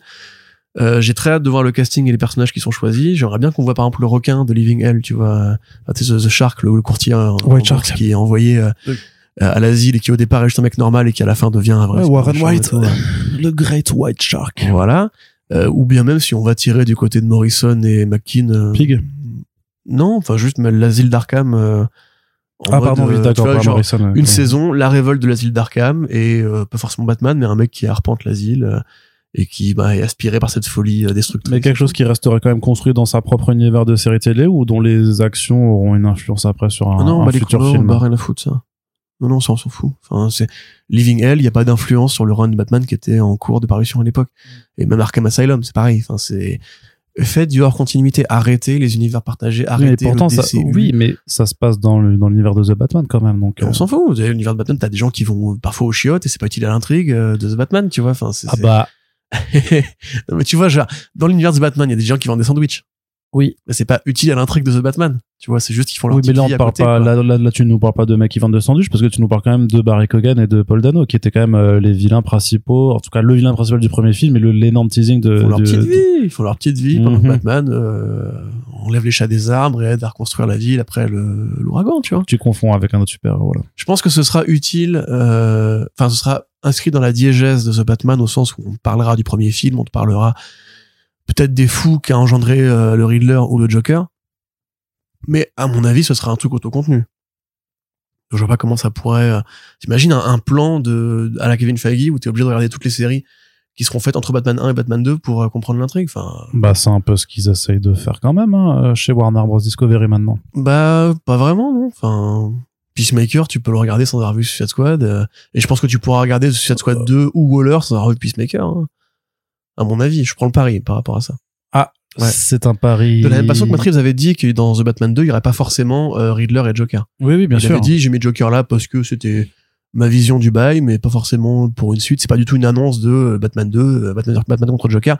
Et la post générique, justement, enfin, la scène coupée, en fait, t'indiquait que justement, non, c'était antérieur à ça. Hmm. Donc ça pourrait être intéressant justement de voir Gotham comme une sorte de mosaïque où euh, on aurait le point de vue des flics d'un côté, le point de vue des gangsters d'un côté, le point de vue des, des super méchants d'un côté, enfin des fous euh, de l'autre, enfin des déficients mentaux, euh, comme une sorte de, de masse grouillante où en fait il y aurait rien de connexe à part juste l'envie de faire des produits un peu plus noirs, un peu plus lib- libres justement, voilà, ce qui me manque un petit peu chez Marvel je trouve. Donc euh, et pareil pour voilà pour la série euh, The, The Penguin, c'est quand même on t'annonce Sophia Falcon, on sait que ça va être une série de gangsters qui Ah vont oui. se tirer dans les pattes à la Oui, Murdoch oui. Empire, Ouais, ouais. euh, où Batman a priori ne sera pas là. Enfin, ou alors, comme une présence fantomatique, lointaine. Dont on parle, mais qui sera pas forcément Voilà, présente. moi je hein. vois bien des règlements de compte, euh, comme le Joker de euh, Azzarello Bermero, tu vois, où en fait on, on suit toute l'histoire. Limite, Pattinson arrive à la fin et bouque un mec euh, et l'envoie en prison, mais tout le reste de la série, il n'est pas là, tu vois. Hmm. Je Ouais. trouve ça intéressant. De toute façon, il y aura des questions de budget là-dessus parce que forcément Pattinson va pas accepter de venir gratuitement. Donc, euh, oui, bah déjà, ça- Colin Farrell, ça coûte pas 3 euros, hein, non, coup de 5. Hein. Au, kebab. au moins. au Kebab. Tu lui payes un grec qui vient. Il est content.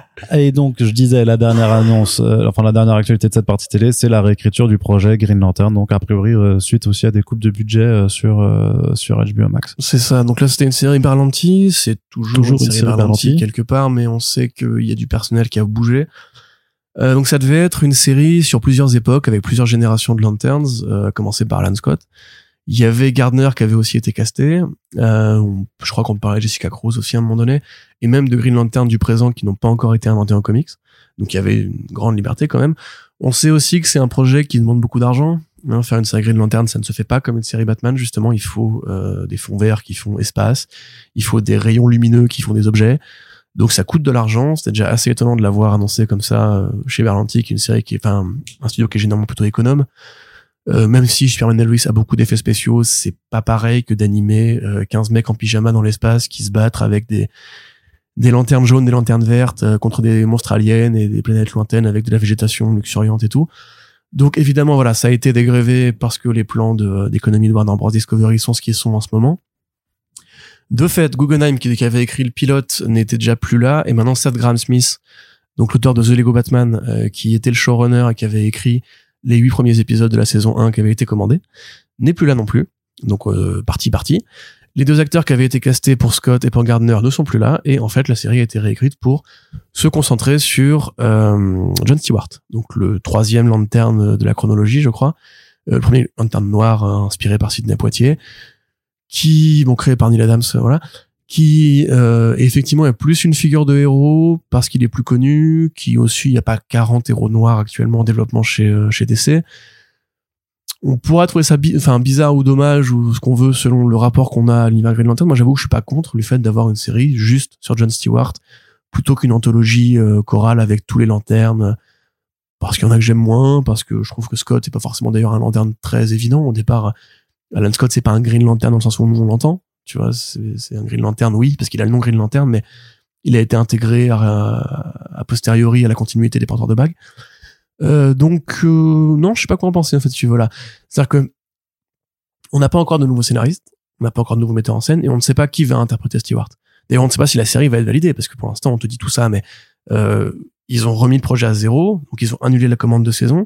Il faut maintenant qu'une nouvelle équipe passe dessus, propose un script, et que là Warner, enfin Warner Bros dise oui ou non. C'est ça enfin, c'est d'abord qu'ils fassent le pilote, c'est soit, c'est soit qu'ils disent on fait le pilote et on valide ensuite, ou alors on, fait directement un, un, series order. Mais voilà, ça veut dire que c'est pas du tout assuré pour l'instant que, la série voit le jour.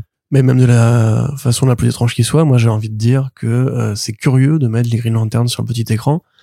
Déjà pour des questions de budget, comme je l'ai dit, mais surtout parce que si on regarde les films qui sont actuellement soit en développement, soit déjà actés chez Marvel, chez DC, euh, pardon, au cinéma. Il n'y en a pas beaucoup, justement. Bah, Wonder Woman 3, euh, Aquaman 3 a priori, une commande de Reborn The Flash 2. Non, mais attends, attends, attends. Laisse-moi finir, tu vas comprendre. Euh, The Batman, Superman, Man of Steel 2, etc. Mais du coup, ça, c'est la Justice League. Mais où sont les Green Lanterns du cinéma? C'est le projet de script de Geoff Jones, bah, il est tombé à la flotte, visiblement. Ça fait quoi? Ça fait 5 ans qu'il en parlait. Euh, lui, Geoff Jones n'est plus dans l'équation, il est sorti pourquoi ne pas avoir lancé un film Green Lantern? Ça fait quand même plus de dix ans depuis le film de Ryan Reynolds. Je pense que l'eau a coulé sous les ponts, que les gens savent maintenant que les Green Lanterns c'est des héros intéressants. Euh, ils sont pas forcément tous en tête euh, euh, le héros de Deadpool à l'époque de quand ils étaient ados, tu vois. Donc moi limite j'aurais envie de dire je verrais bien la série en fait ne pas se faire mais muter en un projet de film John Stewart. Parce que c'est pareil au cinéma là ils ont pas de héros noirs euh, s'ils veulent un jour refaire un film Justice League. Parce que Cyborg, on va bah, considérer quand même qu'il est, qu'il est, qu'il a été viré maintenant. Hein. Il y a Hawkman. Il y a, oui. Bah, est-ce que, enfin, oui. Alors c'est vrai que techniquement, le film Shazam est canonique. enfin, pardon, Black Adam est canonique. Oui, mais tu vois ce que je veux dire, c'est la Justice Society, elle existe déjà antérieurement au film Black Adam. Euh, c'est pas une tête d'affiche comme Green Lantern, euh, Arnaud. Non. c'est quand même curieux. c'est quand même l'un des plus grands, enfin, l'une des plus grandes mythologies, Green Lantern, tu vois. Ils sont, bah ouais, mais ça n'a pas. Été dans la Justice League, tu vois. Euh, je, je suis désolé de, de, de, le dire, mais je pense quand même que l'échec du film de 2011 euh, a la dent dure, en fait. Franchement, oui, mais c'était il y a longtemps. Ils vont pas arrêter à vie de faire des films Green Lantern. C'est un échec comme ça, ça. Je veux dire, que dans, dans l'imagerie collective, euh, les Green Lantern, c'est bah, de la merde, en fait, à cause de ce film. Je pense, hein, vraiment. Hein. Non, je, pense que dans, dans, dans, la frilosité des producteurs, oui. Ouais. Certainement, mais James Gunn, par exemple, je le vois pas du tout. Euh, enfin, lui, c'est un mec qui a dû lire du Green Lantern et qui finirait, à mon avis, par valider un film si on lui donnait l'occasion de le faire. Je pense. Enfin, franchement, c'est idiot d'avoir un personnage qui a, enfin, des personnages qui ont autant de potentiel visuel et de, en plus, surtout maintenant qu'il y a eu les Gardiens, qu'il y a eu Captain Marvel, enfin, les, les gens veulent du décès un peu spatial aussi, j'imagine, quand même. C'est, c'est beau l'espace. c'est ce que les gens veulent chez DC. C'est ça que les gens veulent. Non, ils veulent plus de The Batman en vrai. Mais... Non, ils veulent le Snyderverse. Ils veulent le Snyderverse, je sais pas. Le, fameux. Que le, fameux. Allez, on passe à la partie cinéma Corentin. Oui. Euh, première nouvelle, c'est le film Prophète, donc adaptation des comics de Rob Liefeld avec euh, Jake Gyllenhaal qui avance puisque euh, Kurt Johnstad, qui a écrit notamment Atomic Blonde, a été recruté pour le scénario. Ouais. Et film 300 aussi. Et le film Ainsi 300. que 302. On oublie de le dire, c'est le même scénariste sur les deux films. Ah, il était bien. Hein. Ouais. Donc vachement bien. Il y en a un qui est basé sur Frank Miller, du coup il est bien, et l'autre qui est basé sur rien et qui du coup est pas bien. Parce que l'exercice n'était pas encore sorti à ce moment-là. Mais même ça a pas un rapport immédiat. Enfin, quand tu lis Xerxes, tu vois effectivement que dans le film 302, il y a l'origine de Xerxes tel que Frank Miller l'a voulu. Par contre, les bateaux qui se rentrent dedans et Eva Green à poil, ça c'est pas dans la BD 300, enfin Xerxes, tu vois. C'était vachement bien. Les bateaux. Mais en même temps, Xerxes non plus, c'était pas bien, tu vois. Donc quelque part. Euh... Avec les chevaux qui se faisaient du, euh, du jumping d'un bateau à l'autre et tout ça. c'était vachement bien. Ouais. Sullivan Stapleton. Euh, non, c'était pas lui. Bon, je sais plus qui c'était, on s'en fout, c'est de la merde ce film. Comme Sin City 2, tu vois, pareil, deux films avec Eva Green à poil, suite de Frank Miller, qui étaient mm. deux bons films au départ, qui après à la fin. Pourquoi on gâche Eva Green? C'est une bonne actrice, Eva Green. Enfin, c'est bah oui. en a marre, quoi. Bref, donc, ce monsieur, qui effectivement a écrit Atomic Blonde, un film sympathique pour les scènes d'action et raté pour le scénario, va écrire oh, si, raté. si, si. de gros cons qui s'écoutent à parler, tu sais. Vas-y Arnaud, défends-moi Atomic Blonde, le scénario. Non, j'ai pas. Mais non, mais c'est pas raté. C'était confus quand même. Ouais. Enfin, je le revois de toute façon. Mais... Ouais. Toi, t'as juste retenu Charlie Theron qui pète des gueules. Et... Dans, le couloir, dans, les, dans la cage d'escalier. Oui, non, mais c'est bien filmé, c'est ce que ouais. je te dis. C'est David Letch, non? Ouais, ouais. Mise en scène, ouais. ouais. Donc voilà, après, il se peut qu'aussi, pareil, le film, euh, parce que c'est Sam Hargrave, donc, qui est un, un, élève quelque part de Letch et euh, Stahelski, parce qu'il vient de, aussi de euh, 87 Eleven, la boîte de cascadeurs, là, qui a fait donc euh, le film Tyler Ray, qui fait le oui. 2. Ouais. Euh, Enfin, Extraction, Tyler euh, voilà, dé- décidez-vous. Chris Hemsworth but des types. C'est ça, voilà. But des types de couleur. Pas dans le White deuxième. Savior. Pas- mais pas dans le deuxième, je crois. Dans le deuxième, ok, d'accord. On a vu un petit bout euh, pendant le To Doom, Mm. qui avait l'air sympa, d'ailleurs. Bah, c'est bien, c'est pareil, c'est bien branlé, c'est, euh, Le problème, c'est que Netflix fait trop de films d'action comme ça. Enfin, c'est un autre débat, mais euh, Oui, mais celui-là, il est bien. Il est bien foutu, il est bien mis en scène par rapport à d'autres films d'action qui sont non seulement pas intéressants, mais en plus même pas intéressants à regarder. Celui-là, au moins, il est intéressant à regarder. bah voilà, justement. Donc, il se peut effectivement que le film Prophète sera intéressant sur les scènes d'action, et donc ce sera un Atomic Blonde au masculin, c'est-à-dire un film avec un scénario dont on, on s'en fout du scénario. Ils ont pris probablement ce, ce monsieur, son nom, rappelle-moi, Kurt Johnstad. John, John Stad? Johnstad. John Stan. Parce que justement, en fait, c'est une réécriture de Prophète qui ne sera pas dans le présent. Là, c'est donc un, un Allemand qui participe à une expérience de scientifique nazi pour avoir des super pouvoirs dans l'idée de gagner la Seconde Guerre mondiale. Mais trop tard, euh, les bombardements russes arrivent et hop, tac, il est enterré sous les décombres. Dans un état de stase. Ça nous rappelle Captain America. eh oui, sauf que là, c'est Captain Nazi. Euh, il se réveille dans les années 60, à l'époque de la guerre froide, et euh, les soviétiques et les américains, s'apercevant qu'il y a un super soldat, vont envoyer le KGB et le FBI euh, à ses trousses. Pour le Peut-être même juste récupérer. le KGB d'ailleurs, parce que en fait, je ne sais pas s'ils vont admettre que l'idée que les Ricains étaient aussi des méchants dans la- pendant la guerre froide ou après. Donc voilà, ça, ça va être un film un peu espion, un peu action, comme Atomic Blonde, qui était pareil, basé en partie à Berlin pendant la colonisation, enfin la colonisation, l'occupation euh, soviétique. Donc voilà, ce- ce- on voit très bien pourquoi ils ont pris ce mec-là, on voit très bien ce que ça va être au niveau action, scénario. C'est Gyllenhaal qui vient enfin pour un premier rôle, parce que Mephisto, bon, on va dire qu'on l'a un peu oublié, euh, dans un cinéma de super-héros. Mephisto. Mephisto, putain, pardon, Mysterio. Ouais. Mysterio, désolé, mais je suis, voilà, c'est depuis euh, Sacha Baron Cohen, là, je suis tout matrixé. C'est- de quoi il Ça, c'était parle lui, on sait pas. Euh, euh, donc Mysterio, euh, pourquoi non? Prophète, donc personnage de Rob Liefeld, effectivement, qui a cette euh, origine de voyageur temporel, qui a été beaucoup mieux réécrit ensuite euh, pour devenir un vrai héros de science-fiction euh, dans une série qui sera bientôt éditée, ou quand même déjà déjà éditée par Urban Comics, Prophète euh, de Brandon Graham. Euh, là, je l'ai pas, je t'avoue. Ok, bon bah on, on vérifiera.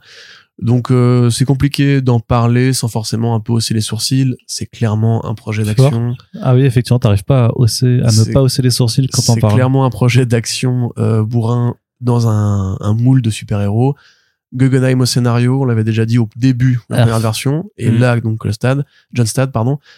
Voilà, enfin, c'est encore une fois euh, Gyllenhaal qui veut sa franchise d'action de de quarantenaire euh, bourrin. On sait même pas s'il aura un costume hein, dans le film, je veux dire, euh, c'est pas forcément une évidence, euh, voilà. Comme Chris Hemsworth, comme Charlize Theron, Est-ce qu'on filmera comme ses pieds Denzel, comme un. Est-ce que ses pieds seront filmés Est-ce que je ce serait marrant ça, tu vois, pour- euh, comme, hommage. Est-ce que le générique du film sera fait par Rob Liefeld? Oh, Tu pitié. sais comme ils font des fois, Ouais, euh, ouais, côté un peu hommage. Ce serait rigolo pour le coup. Mais ce sera moche surtout. Ce serait rigolo. en plus, franchement, le design, on peut aimer Rob Liefeld sur deux trois designs. euh, ou si on aime les meufs très fines avec des très très très très, très gros nichons, mais si vous regardez vraiment, bah, il y a des gens qui ont des kings bizarres. Hein. Si on aime les filles cadavériques, voilà, ça, ça, Rob Liefeld existe pour ça aussi. Mais si vous regardez le design, de Prophète, franchement, on est sur un truc qui est vraiment pas beau, quoi. C'est vraiment la masse de cheveux avec une espèce de tiare et pas de gueule et tout, juste trop musclé. Enfin, Oui, mais ils vont c'est l'adapter. vraiment pas un design très heureux. Hein. Ils vont la, ils vont l'adapter forcément aussi dans, dans, dans le, dans Oui, Il y l'apparence. aura une scène où il sera en costume pour dire genre Ah, je me suis déguisé et puis voilà quoi. Enfin, Ce sera méta. mm. ça fera de l'argent Rob Liefeld qui pourra continuer à compter ses billets en ne travaillant pas ou en vendant des NFT aux gens. Ils vont des NFT lui? Arnaud, tu suis pas les podcasts qu'on fait en fait. C'est c'est génial. On, est- on fait des podcasts toutes les deux semaines et Arnaud il, il oublie. Non, je t'avoue que sur le domaine des NFT, j'oublie beaucoup, effectivement. Il a parce fait que- un univers partagé euh, Ah oui, cette histoire. oh, avec tous les designs mais- qui avaient été piqués ailleurs. Mais oui, mon sang, pff, ça, ça, ça ne marchera pas, ce truc. C'est, déjà mort. C'est, des projets qui sont mornés. Euh, allez, Corentin. Kelly Marcel. Thierry, Oh, Thierry Mornay. eh, pas mal. Ça, ouais, pas mal, pas mal. Je disais, je disais donc que Il en faut peu pour faire un monde. Kelly Marcel, euh, scénariste sur les deux premiers films Venom, est en discussion pour réaliser le troisième opus, puisque Ouais. visiblement c'est la seule personne qui euh, est encore, euh, j'ai envie de dire, motivée pour réaliser le troisième opus de cette saga de merde. Et j'ai envie de dire que ça va être ton tour de parler un peu parce que là, Ouais, mais ça, moi, j'ai- ça, ça, ça- ça- ça te concerne. c'est plutôt agréable de t'entendre parler. Bah, qu'est-ce que je te dise, euh, La merde. Kelly Marcel, euh, je veux bien respecter la personne et considérer que c'est un être humain qui, a, qui est doué de sentiments et de raison et de ce genre de choses là mais elle a été embauchée que pour faire des films de merde qui sont Qu'est-ce catastrophiques qu'elle a fait à part Venom 1 et 2 en plus bah, je sais pas mais si c'est ses seuls accomplissements faudrait peut-être qu'elle se remette ses choix de carrière en question parce que peut-être que ça ah non, non, non, par contre, c'est fait exprès que c'est de la merde. Ça, je pense sincèrement qu'il n'y a pas de. En tout cas, le 2, c'est sûr que c'est fait exprès, ça, parce qu'aucun être humain Ouais, censé euh, personne, ne rentre dans une salle de montage, voit ça et se dit, oh, pas mal. Euh, donc, Ellie Marcel, qui est une très très vieille amie de Tom Hardy. bah attends elle a écrit elle a écrit euh, 50 nuances de Guéret Ok. ça commence bien. elle a écrit euh, Cruella Oh putain, merde. euh, ouais, ok. une série ah une série qui était trop nulle tu sais qui s'appelle euh, Terra Nova Ah, Elle est la putain. créatrice de Non, le cette pilote série. était sympa. non mais Il y avait c'est la- dinosaures, je m'en fous. ouais mais c'était rincé de ouf franchement malade, Il y avait le méchant d'Avatar dedans. ouais Qui jouait, le méchant d'Avatar encore. Bah, c'est ça. Qui tirait sur des dinosaures plutôt que sur des navires. et mais c'est ça et voilà et elle a fait sinon une série qui s'appelle The Changeling euh, qui- Ouais. Bon, bah écoute, voilà, on ne sauvera pas Kelly Marcel dans ce podcast. non mais Ah, c'est dommage pour elle non comme dit je pense que la, la, la personne est peut-être très sympa mais la scénariste est nulle quoi ouais. Bah oui, bah probablement, mais comme Tom Hardy, tu vois, euh, l'acteur est très sympa, le scénariste est nul. Hein. peut-être qu'elle est pas nulle mais qu'on lui a demandé expressément d'écrire des trucs nuls et qu'elle elle, elle a su Là, remplir quand même, à force, euh, Ouais, j'avoue, un pattern, tu vois. ouais que Terra Nova, quand même, vraiment une série B, mais génial. Si on aime les séries B, hein, si vous voulez vous marrer, euh, c'est très ah fort. non c'est rinsax quoi Donc, euh, Kelly Marcel, donc, qui est une très vieille amie de Tom Hardy, elle était, je crois qu'elle était aspirante comédienne aussi au départ. Et ils se sont connus, voilà, à l'époque où Tom Hardy, qui était un jeune acteur euh, britannique, euh, essayait de percer dans le milieu, donc ils sont devenus potes, très potes même. Et au moment du premier Venom, Tom Hardy, qui je pense a senti un petit peu le, le coup venir, le coup de, de hache venir, euh, a dit, vas-y, viens, est-ce que je peux faire ramener ma pote, s'il vous plaît, comme ça on fait des réécritures, on essaie de ramener un peu plus de, de conneries, parce que dès le, dès le premier, quand même, ah, dès le premier Venom, on se rappelle que Hardy, voilà, c'était beaucoup de d'humour bizarre, c'était beaucoup de ce qu'il a appelé des scènes de marionnettiste, où en fait Venom prenait possession de son corps et tout. On a très bien vu ce qu'il voulait dire dans Venom 2, voilà, donc on s'est dit qu'on n'avait pas raté grand chose avec les scènes coupées en fait. Un peu comme Oscar Isaac dans Midnight. Pardon, parce qu'il y a un spin-off de Venom en fait, sans, sans le vouloir. Euh, donc là voilà, après elle a, elle a écrit le 2 avec plus de contrôle créatif. Et Tom Hardy aussi, qui avait justement participé à l'écriture. Euh, là, c'est assez logique en fait. C'est ce qu'explique le papier de Deadline en fait, c'est que depuis le début, euh, Hardy et Marcel, Hardy et Marcel se battent pour avoir plus de contrôle créatif sur la franchise Venom.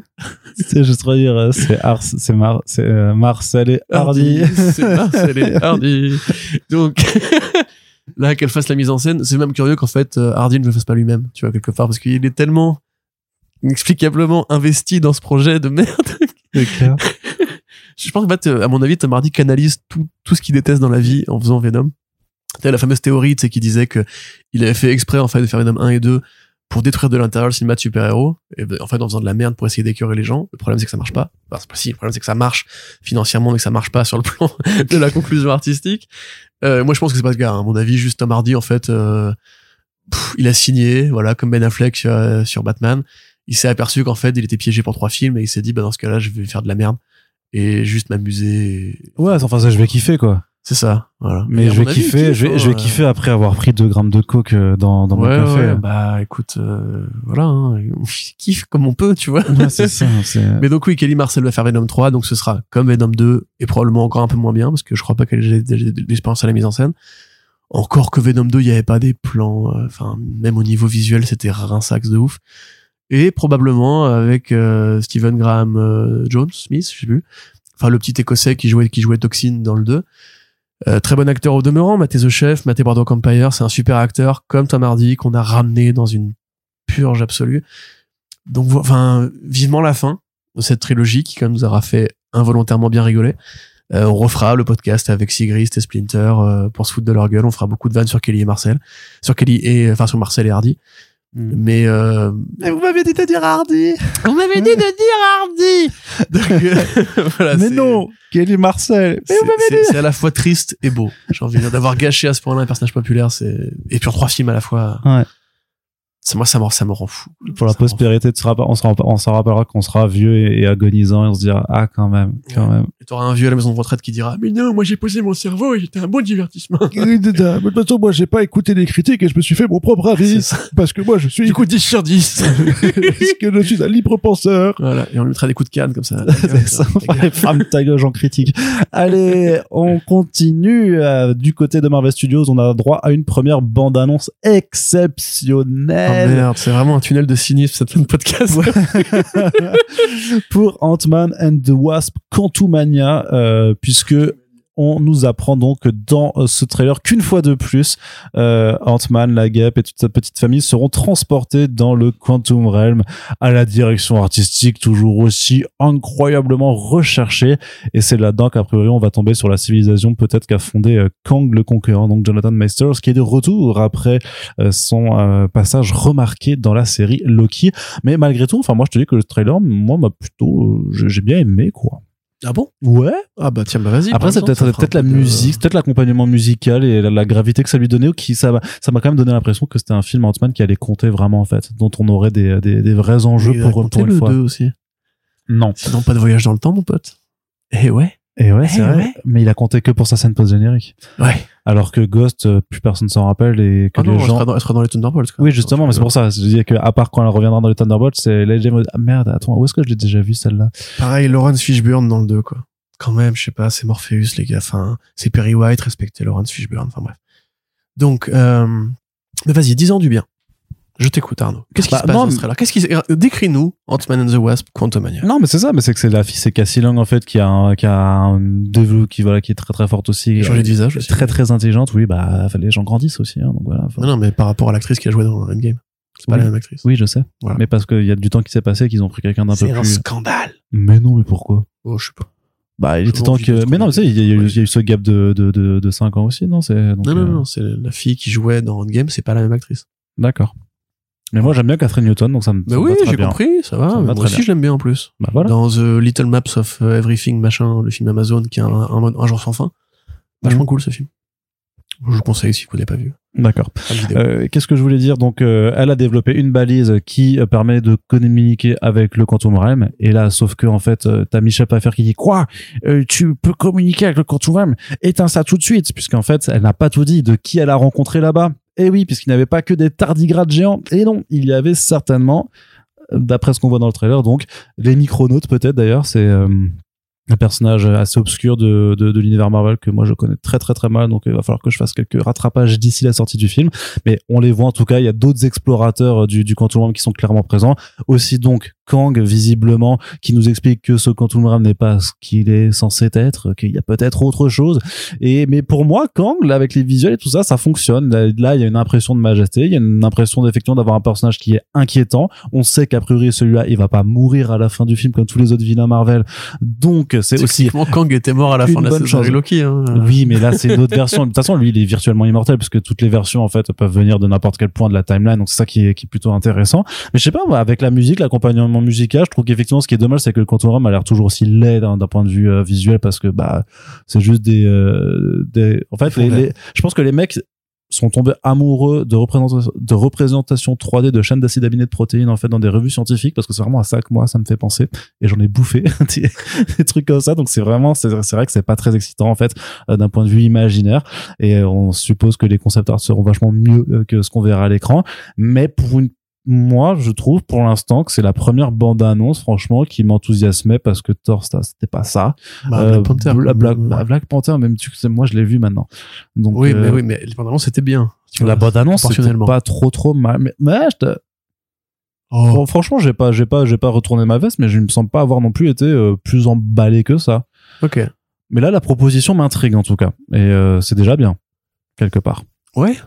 Bah, mais toi, par contre, non, j'ai pas envie de tenir ce beau constat, donc Tout- passons à la suite. Mais non, mais tu peux, tu peux ne pas être d'accord. D'accord, je pense que c'est de la merde. ah ouais, mais, mais pour- mais d'accord, mais pourquoi? Mais moi, j'exagère. Non, en fait, j'exagère pas du tout. Euh, pourquoi alors? Ant-Man 1, c'est un mauvais film. Ça servait à rien de le faire.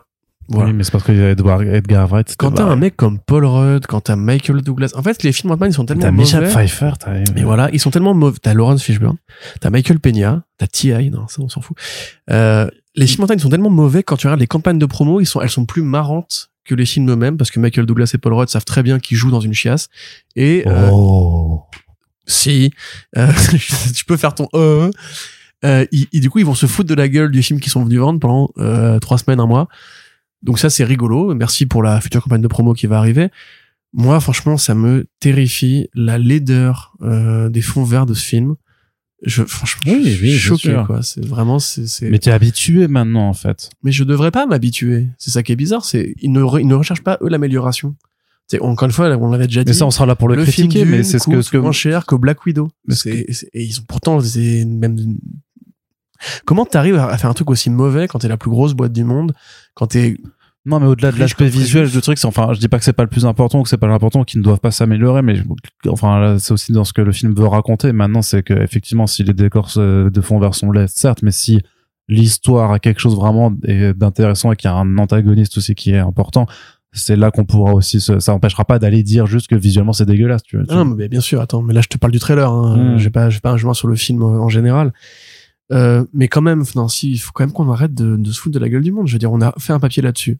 Pourquoi les, les artistes des effets spéciaux travaillent mal sur Marvel Studios Mm. Parce que c'est des mauvais payeurs, parce qu'ils sont extrêmement compliqués, parce qu'ils sont extrêmement exigeants, ils sont mal polis. Enfin, on a bien, moi, on a même des témoignages d'artistes dans le frigo. d'artistes d'artistes de concept art, enfin de merde de CGI français qui nous ont écrit pour nous dire non mais c'est pas des rumeurs c'est vraiment Marvel Studios c'est la pire boîte avec laquelle bosser ils t'imposaient des délais pas possibles on est sur des crunchs permanents et apparemment ils commencent à faire de l'outsourcing dans les pays en développement pour faire des des, des rendus qui sont encore plus dégueulasses on se souvient que Taika Waititi avait même moqué le travail des artistes euh, sur Thor euh, Love and Thunder euh, si tu rajoutes à ça le fait que les artistes de comics sont mal payés enfin bref à un moment donné, quand même, pour une boîte qui gagne autant d'argent, je trouve qu'il y a un effort minimum qui est fait. Là, on te parle du Quantum Realm depuis quoi? Trois films quand même. Euh, faites un petit effort, c'est pas compliqué quand même, je sais pas. Ou alors aller, aller dans, dans, dans le minimalisme. Pourquoi essayer de faire cette espèce de pâte orangée, bleu, fluo? Enfin, artistiquement, c'est vraiment pas beau. Je suis désolé de le dire. Et sincèrement, ça évoque des problèmes par rapport à l'industrie et au côté usine à images que sont devenus les studios d'effets spéciaux par rapport à Marvel Studios. Donc ça, c'est une chose. Après, oui, euh, Jonathan Majors, je suis content de le voir parce que c'est un bon acteur, parce que il m'avait plutôt pas trop mal vendu son Kang. Là, il a l'air de beaucoup moins faire de blagues, par exemple, euh, que le côté un peu, tu sais, un peu, je suis fou et je suis méchant à la fois, qui est toujours une constante chez Marvel pour Agatha, pour euh, pour lui, pour un Ultron aussi. Voilà, toujours ce côté un petit peu euh, taré blagueur et un peu, oh, je suis au bord de la rupture et tout. Euh, là, ça a l'air beaucoup plus sérieux, beaucoup plus incarné pourquoi dans le trailer il a pas son putain de masque par exemple à un moment donné? Pourquoi on a besoin de te rappeler que c'est un être humain dans un cosplay Ikea?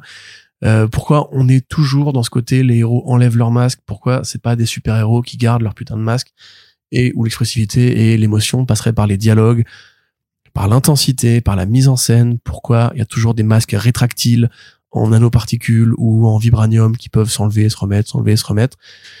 Moi ça me fatigue vraiment sincèrement beaucoup. Euh, revoir Evangeline Lilly, revoir Paul Rudd, revoir Michael Douglas, ça me rappelle juste que ce sont, à part Evangeline Lilly, des gens que j'aime beaucoup et qui n'ont pas eu la trilogie qu'ils méritaient.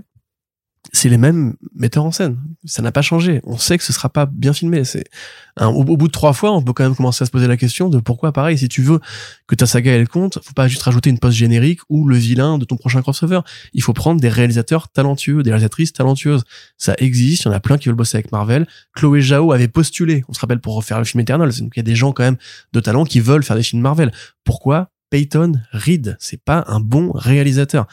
Et ça me fatigue parce qu'encore une fois, là justement, c'est encore une fois un passage obligé. Tu vas pas avoir le choix de ne pas aller voir ce film si tu veux comprendre qui est Kang, si tu veux aller voir la Kang Dynasty.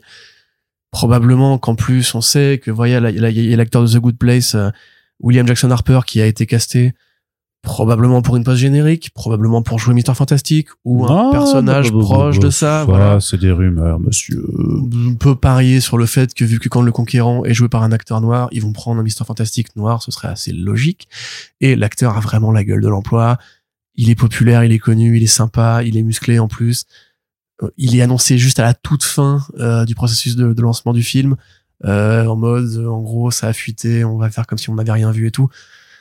Moi, voilà, si, pareil kebab? Paris va. Allez, hop. Moi, je te dis qu'il n'est pas Mr. Fantastic. Bah, je serais ravi de perdre ce pari parce que justement, j'ai pas envie qu'on m'introduise euh, les Fantastic Four par le prisme de Ant-Man 3. Pour moi, c'est vraiment J'avoue, avec Doctor ça. Strange qui a été sauvé par le 2, c'est vraiment la pire saga en fait de l'univers Marvel. C'est vraiment, j'ai honte que ces films existent. En tant que fan de comics, je trouve ça injurieux.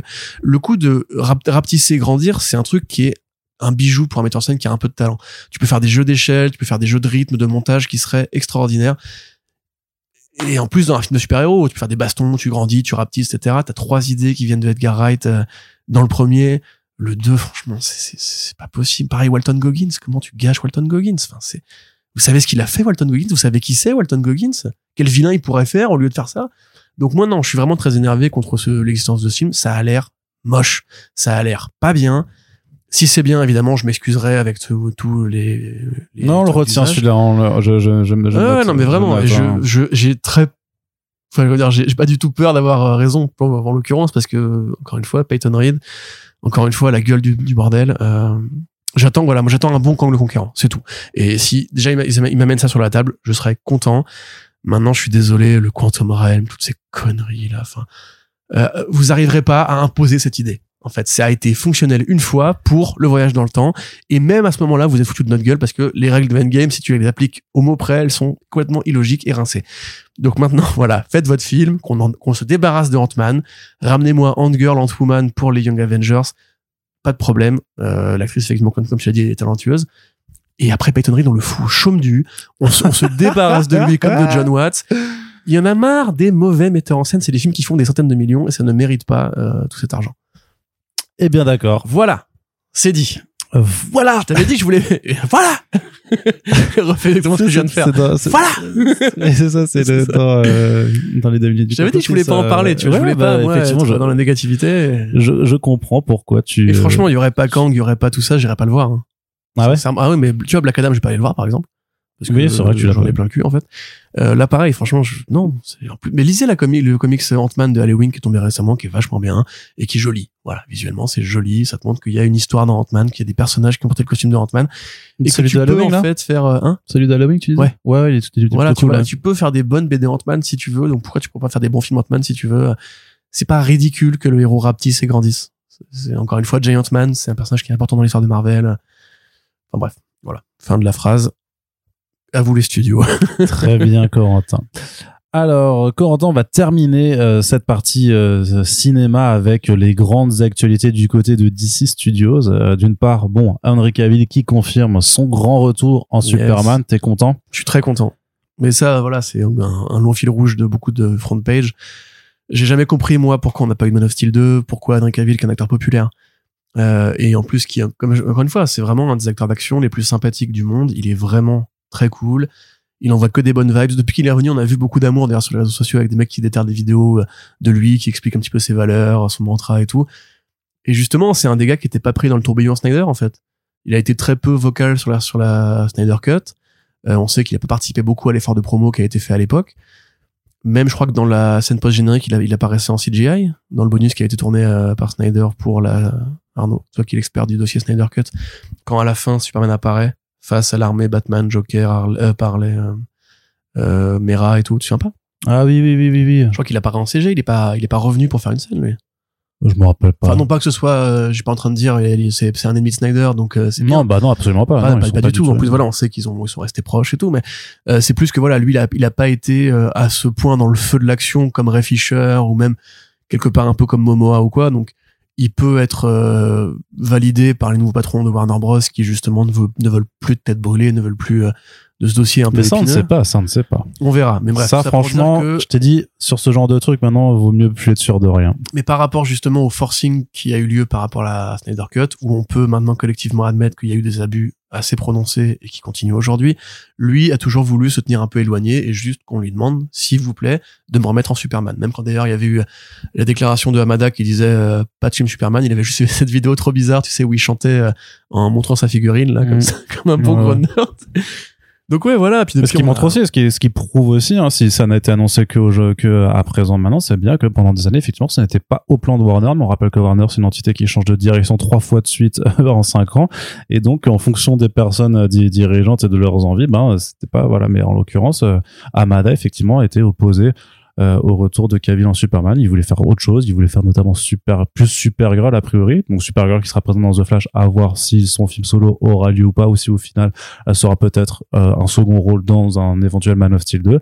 Mais voilà, il y a des choses qui changent et ce qui est, ce qui était vrai en 2018 ne l'est plus en 2022, Ouais, ouais. euh, machin quoi. C'est- Mais voilà, ouf. pour moi, on a récupéré en fait le meilleur morceau de l'air Snyder, qui était donc Henry Cavill. Euh, bon, le problème, c'est qu'on n'aura pas le Man of Steel 2 qu'on aurait pu avoir si on avait fait Man of Steel 2 avant BVS avec la prod Nolan et la Real Snyder, qui moi, encore une fois, je le répète, m'aurait vraiment intéressé parce que j'aime beaucoup la façon dont Snyder a compris comment animer le combat kryptonien. Mais Snyder a fait Euh, une vidéo, il a dit euh, Can't wait to work with you euh, à Henry Cavill. Donc euh, Ouais, mais même Snyder, il, il a un peu changé depuis, tu vois, même au niveau de l'usage de la photo. euh, Man of Steel qui était quand même très lumineux, qui était pâle, mais qui était très lumineux.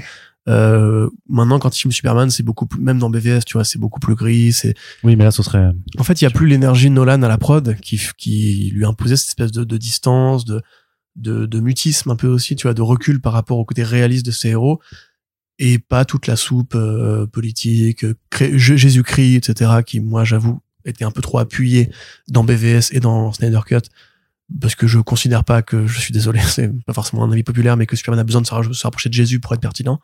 Pour moi, Superman est pertinent parce que c'est Superman en fait. Euh, lisez All Star, euh, lisez euh, Identité secrète, enfin lisez toutes les bonnes BD sur, euh, Superman. Mais du coup, ouais, non, Henry je suis très content. Le, le côté négatif, c'est que ah, ça aurait peut-être précipité son départ de The Witcher. Euh, une série que j'apprécie pour la saison 1, que j'aime un peu moins pour la saison 2. Il sera remplacé par Liam Hemsworth. Voilà, faites-en ce que vous voulez. La vie est nulle. Mais euh, voilà. Il faut voir où le caler maintenant, en fait. C'est vraiment... le que Kalel. celle-là, elle est bien. Hmm. Tu vois, je prends une pause là, je te dis celle-là, elle est bien, Arnaud. Voilà. On va où le elle, effectivement. Bravo, bravo, Arnaud. ah merde, je vais mourir. Donc, euh, un Man of Steel 2, oui, mais par qui? Euh, Il y a des différents postures. On avait parlé de Christopher McQuarrie, pareil, un mec qui a un, usage de la photo très particulier. McQuarrie qui est plus fort dans l'action euh, réaliste, avec des vrais cascadeurs et tout moi, si Superman veut se recharger les points euh, son personnage dans Mission Impossible, recharge des fusils à pompe avec sa grosse moustache là. Limite, ils font un film avec où il a, où il a vraiment la moustache. Je serais trop content. Donc voilà. Et non, enfin je te dis voilà, moi je suis content. Mais en fait, en général, je suis content par rapport à l'avenir de DC. Je suis Oui, parce que l'autre grosse nouvelle, c'est le fait que la direction de DC, donc Studios, hein, ce sera plus euh, maintenant c'est DC Studios qu'il faut qu'il faut appeler ça, ça a été confié à James Gunn et Peter Safran, deux collaborateurs de longue date. Peter Safran était déjà producteur de James Gunn depuis euh, PG-13, euh, PG Porn, pardon. Euh, voilà, il l'a accompagné et il était Sur Horribilis aussi. sur Horribilis, effectivement, et puis il a, il a accompagné euh, l'univers DC depuis Aquaman. hein, euh. Ouais, Aquaman, il a fait aussi Shazam. Shazam. Euh, c'est pareil, un des mecs qui avait, on se rappelle de l'article qui avait fait couler beaucoup d'encre numérique. Euh, quand il avait dit euh, oui oui les gens ils parlent Snyder Cut et tout mais pff, on s'en fout quoi et pareil il y a beaucoup de gens qui avaient répondu ah, bravo gna, gna, gna. Euh, donc voilà ça confirme effectivement que la, la piste d'un retour graduel de l'univers Snyder en tout cas n'a pas l'air d'être au rendez-vous immédiat parce C'est que trop marrant que tu dis ça parce que je te jure que après moi je sais que je- je- j'attire toujours les mauvaises personnes sur sur sur mes réseaux sociaux quoi. Mais euh, tout le monde est persuadé que si ça veut dire que maintenant enfin pas tout le monde mais Bah. les Snyder fans les plus vocaux sont persuadés que ça signifie que vraiment que, que Snyder enfin c'est les rumeurs tu sais je t'avais je t'avais montré c'est le lien du, du, du, du, du mec qui me dit que euh, que ce que va y avoir une trilogie de films Ben Affleck euh, que Snyder va réaliser à la fois un film solo et un film d'équipe. Enfin les mecs sont persuadés de trucs. Alors que bon pour l'instant euh, Man of Steel 2 a toujours pas de scénariste mais euh, vas-y les, les gens ils savent. Il y a des gens qui savent en tout cas. Bah, si tu veux c'est c'est très bizarre. Mais je comprends d'où ça vient tu vois effectivement le fait que Michael Bah, de- ait été gommé de de quoi? Quel film déjà? De Aquaman 2 par exemple le fait que le film Bad Girl n'aura pas lieu et que les plans de Hamada sont considérablement remis en question. Ouais je pense qu'ils sont caduques maintenant. Il est pas impossible effectivement que Zaslav euh, qui est un, un, un, un connard euh, mais se pourquoi tu l'appelles comme ça si notre- David Zaslav David Zaslav? Pourquoi je l'appelle comme ça? Tu veux qu'on fasse les podcasts de, il y a depuis trois mois là euh, Bad Girl l'annulation euh, oui mais si c'est pour mettre James Gunn et avoir un vrai univers d'essai après. 2, mais ça c'est c'est un heureux hasard hein. c'est pas c'est pas leur, leur premier choix James Gunn hein. c'est juste que lui Bah. il a bien voulu euh, que c'est en ce bah Dan Lin je- qu'est-ce que j'en sais? On a fait des articles dessus hein. oui mais, Da- mais Dadeline euh, on a reporté les propos Da- du non, non, non, parce qui que disait que personne ne voulait prendre le, le poste vu qu'il était mal payé. Ouais, ouais. Non, pas, pas que c'était mal payé. C'est trop que c'est un projet qui, qui semble un petit peu casse-gueule. Mais après, de, de, de mémoire, euh, dans, dans les, dans le, dans, dans le, dans le Hollywood Reporter ou dans le Variety, euh, James Gunn était déjà en discussion cet été, même quand Darlene est aussi approché. Donc c'était quand même aussi euh, une solution qui était en, en même temps. Tu vois ce que je veux dire? Ouais, ouais. Après, c'est juste que, C'est pas un producteur de cette catégorie-là justement. C'est pas un. c'est pour, ça que lui, il est là pour la partie créatrice. C'est pour ça qu'il y a deux maintenant. Voilà. Alors que Peter Safran, il est plutôt pour la partie épicée. Oui, bah c'est extra. Non, Euh, c'est comme euh, chez Warner Bros où il y a Michael De Luca et une autre. euh, c'est Pamela Abdi, je crois. C'est ça, voilà. Donc euh, pourquoi pas en plus de diviser les parce que c'est vrai qu'un seul capitaine, justement, on voit qu'avec Kevin Feige, ça pose le problème qu'il n'y a pas de vision con- contestataire, on va dire, et que c'est lui qui vraiment Surtout euh, quand le capitaine est seul euh, euh, au est sommet de la pyramide, tu C'est vois. ça, c'est une IA. C'est Et David. Zaslav, je maintiens, est effectivement un très mauvais gestionnaire. On n'est pas les seuls à le penser. On a Mais fait des attends articles de sur le sujet, du fait mais que même attends. des actionnaires commandaient des enquêtes pour voir si le mec pouvait être viré. Euh, et attends de voir de quoi. Parce qu'il en ressortira d'ici deux ans et de voir comment la, la barque elle navigue. Peut-être qu'en fait, il a effectivement fait un ménage assez violent, mais que c'est au Combien final de milliards que... de pertes en bourse, frère euh, Il y a pas de perte c'est- en- bah, Si, si, il y a eu des pertes en bourse, oui. Alors BFM Business. Mais tout ça pour dire que voilà, c'est en tout cas enfin justement une bonne nouvelle au tableau.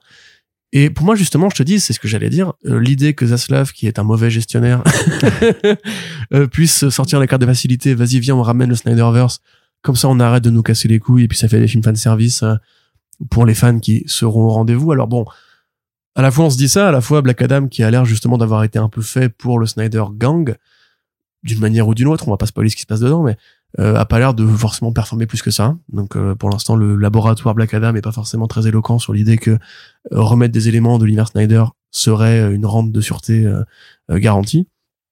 Mais euh, ouais, après voilà, je te dis, moi James Gunn, je suis content parce que c'est un mec qui aime profondément les comics, même s'il a une vision plus humoristique, euh, plus plus légère.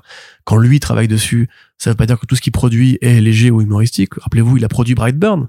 C'est pas un film comique, Brightburn, et ça prend des éléments de, des différents comics où Superman est vu comme un personnage plus négatif. Donc, on- et euh, pareil, c'est un mec qui est fan d'horreur, c'est un mec qui pote avec beaucoup de gens à Hollywood. On peut imaginer que lui laissera travailler davantage des réals qui voudraient faire des films de studio et qu'il aura même les, le courage de faire valider des projets plus risqués que juste les steak frites, euh, Superman, Batman, Wonder Woman et tout. Euh, rappelez- Rappelez-vous, il y a quelques années, quand on lui avait demandé s'il avait voulu faire des films d'essai, il avait répondu oui j'ai été approché mais moi ce qui m'intéresserait serait les Metal Men serait Swamp Thing serait Jonah Hex et tout Mais Metal Man, il y avait un projet en développement. Metal Man ouais ouais euh, c'est- bah, c'était un- c'est c'est très vieux c'est un réal très connu qui justement travaille Mm. depuis très très très longtemps mais qui le fera jamais probablement euh, parce que c'est vraiment pour le coup vraiment très très weird et très très nerd donc euh, par contre on va faire un film Swamp Thing je pense ou une série Swamp Thing je pense que c'est maintenant Déjà fait. maintenant possible même elle a été annulée justement pour faire de la place à un autre projet hmm. Donc euh, c'est maintenant possible en vrai, pas avec. C'est possible en mieux. Non, c'est toujours l'air d'un connard quand je dis ça. C'est possible T'as toujours l'air d'un connard quand euh, en plus ambitieux. Voilà, eh, ça va, ça va quand même ça. C'est pas- méchant de dire que c'était pas très ambitieux la série Swamp. Donc en tout cas c'est possible d'avoir une nouvelle série Swamp Thing. Mec a insulté la moitié des gens chez DC Warner et puis là il. Non, non, juste David Zaslav. mais attends, mais franchement, t'étais où pendant les derniers front page frère? Mais j'étais là, mais je suis d'accord c'est des mauvaises nouvelles. Mais je- moi, maintenant, je me dis juste, avec maintenant, avec le développement des choses, est-ce que d'ici deux ans, on va pas avoir en fait une entité DC Studios qui va bien et qu'au final, Oui, bah, ce passage-là d'accord. était un passage obligatoire et triste, mais qui était nécessaire? Parce C'est que pas obligatoire d'annuler Batgirl, frère. Non, je ne le pense pas non plus que c'était obligatoire, mais peut-être qu'au final, ça pourra. Et on sait pas, peut-être que ça se trouve, euh, tous les gens impliqués sur Bad Girl vont pouvoir faire un autre film et que ce sera vachement bien. Ah, putain, mais non, mais là, c'est c'est n'importe quoi, cet Et peut-être qu'un jour, Ouais, t'as été viré. Mais regarde, maintenant, tu peux faire ce que tu voulais faire depuis le début dans ta vie, en fait, tu vois, c'est... mais chez Warner, Merci au patron qui t'a viré. mais peut-être qu'il va faire ça chez Warner DC. Ils leur ont dit, Warner a dit, on est, on, on veut quand même encore travailler avec Ils ont annoncé le truc au mariage du de réalisateur. mais ça, c'est fortuit. Ils ont pas attendu, ils ont Ils pas les ont même pas prévenus, gros. Enfin, je sais pas, c'est pas cool. Mais ça, c'est- Non, mais arrête, mais arrête, arrête, Arnaud. J'essaie d'être l'avocat du diable. Mais oui, ça se voit.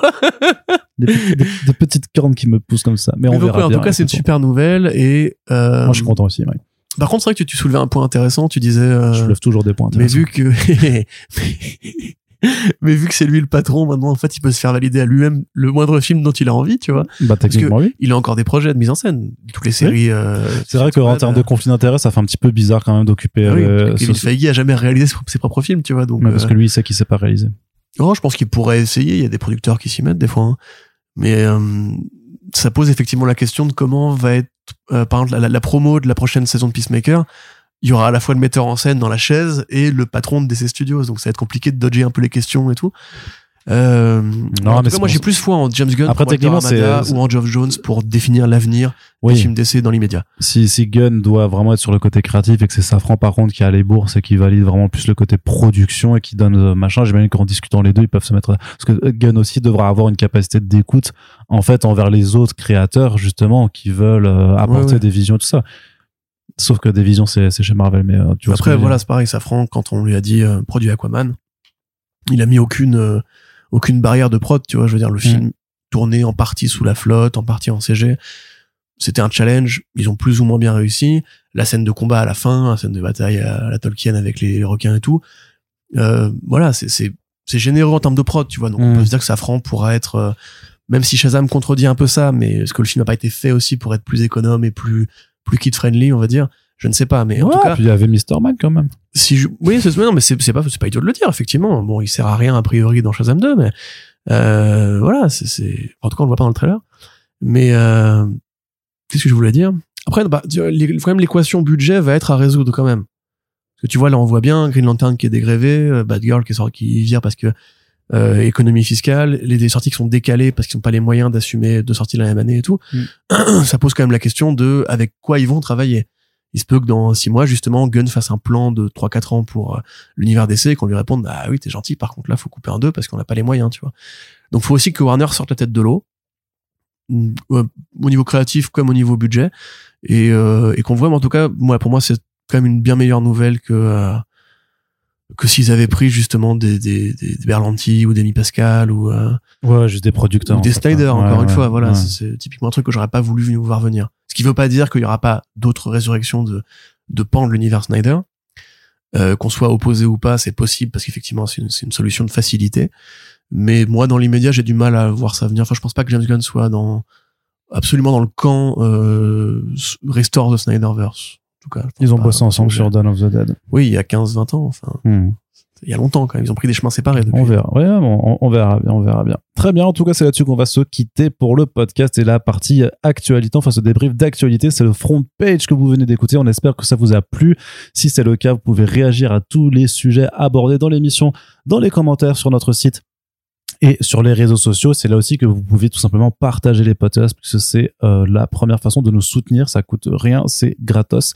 Et euh, nous, ça nous aidera euh, tout simplement à faire connaître l'émission, à la faire découvrir par euh, toutes les personnes qui peuvent s'intéresser de près ou de loin à la culture comics, à ses dérivés. Et on estime, enfin, on pense que ces gens sont légion, mais qui ne nous écoutent pas encore forcément. Donc, vous pouvez nous aider là-dessus. Et bien entendu, comme on disait en début de podcast, ce podcast n'est rien sans les tipeurs. Donc, merci, merci à euh, toutes les personnes qui nous soutiennent sur la plateforme. Et vous pouvez euh, contribuer également pour nous faire voir l'avenir sur les meilleurs auspices. On vous remercie de nous avoir écoutés et on vous dit à très bientôt pour le prochain podcast. Salut! Salut!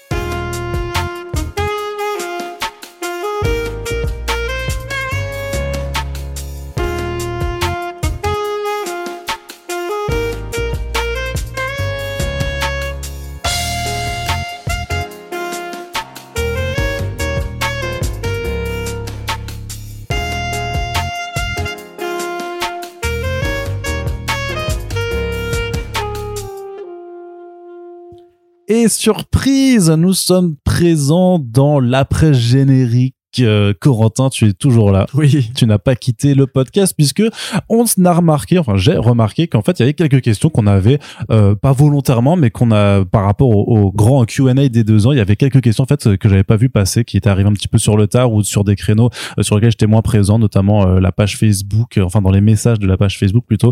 Euh, et donc bah voilà, il y a une petite série de questions encore à laquelle j'avais envie juste qu'on réponde. Corentin, ça va durer 10 petites minutes, c'est pas grand chose. Oh. Surtout, surtout que c'est des questions plutôt un petit peu un petit peu rigolotes. hein.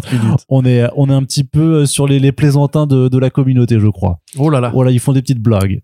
Alors, on, alors, on va, on, on va, on, on va se marrer, je crois.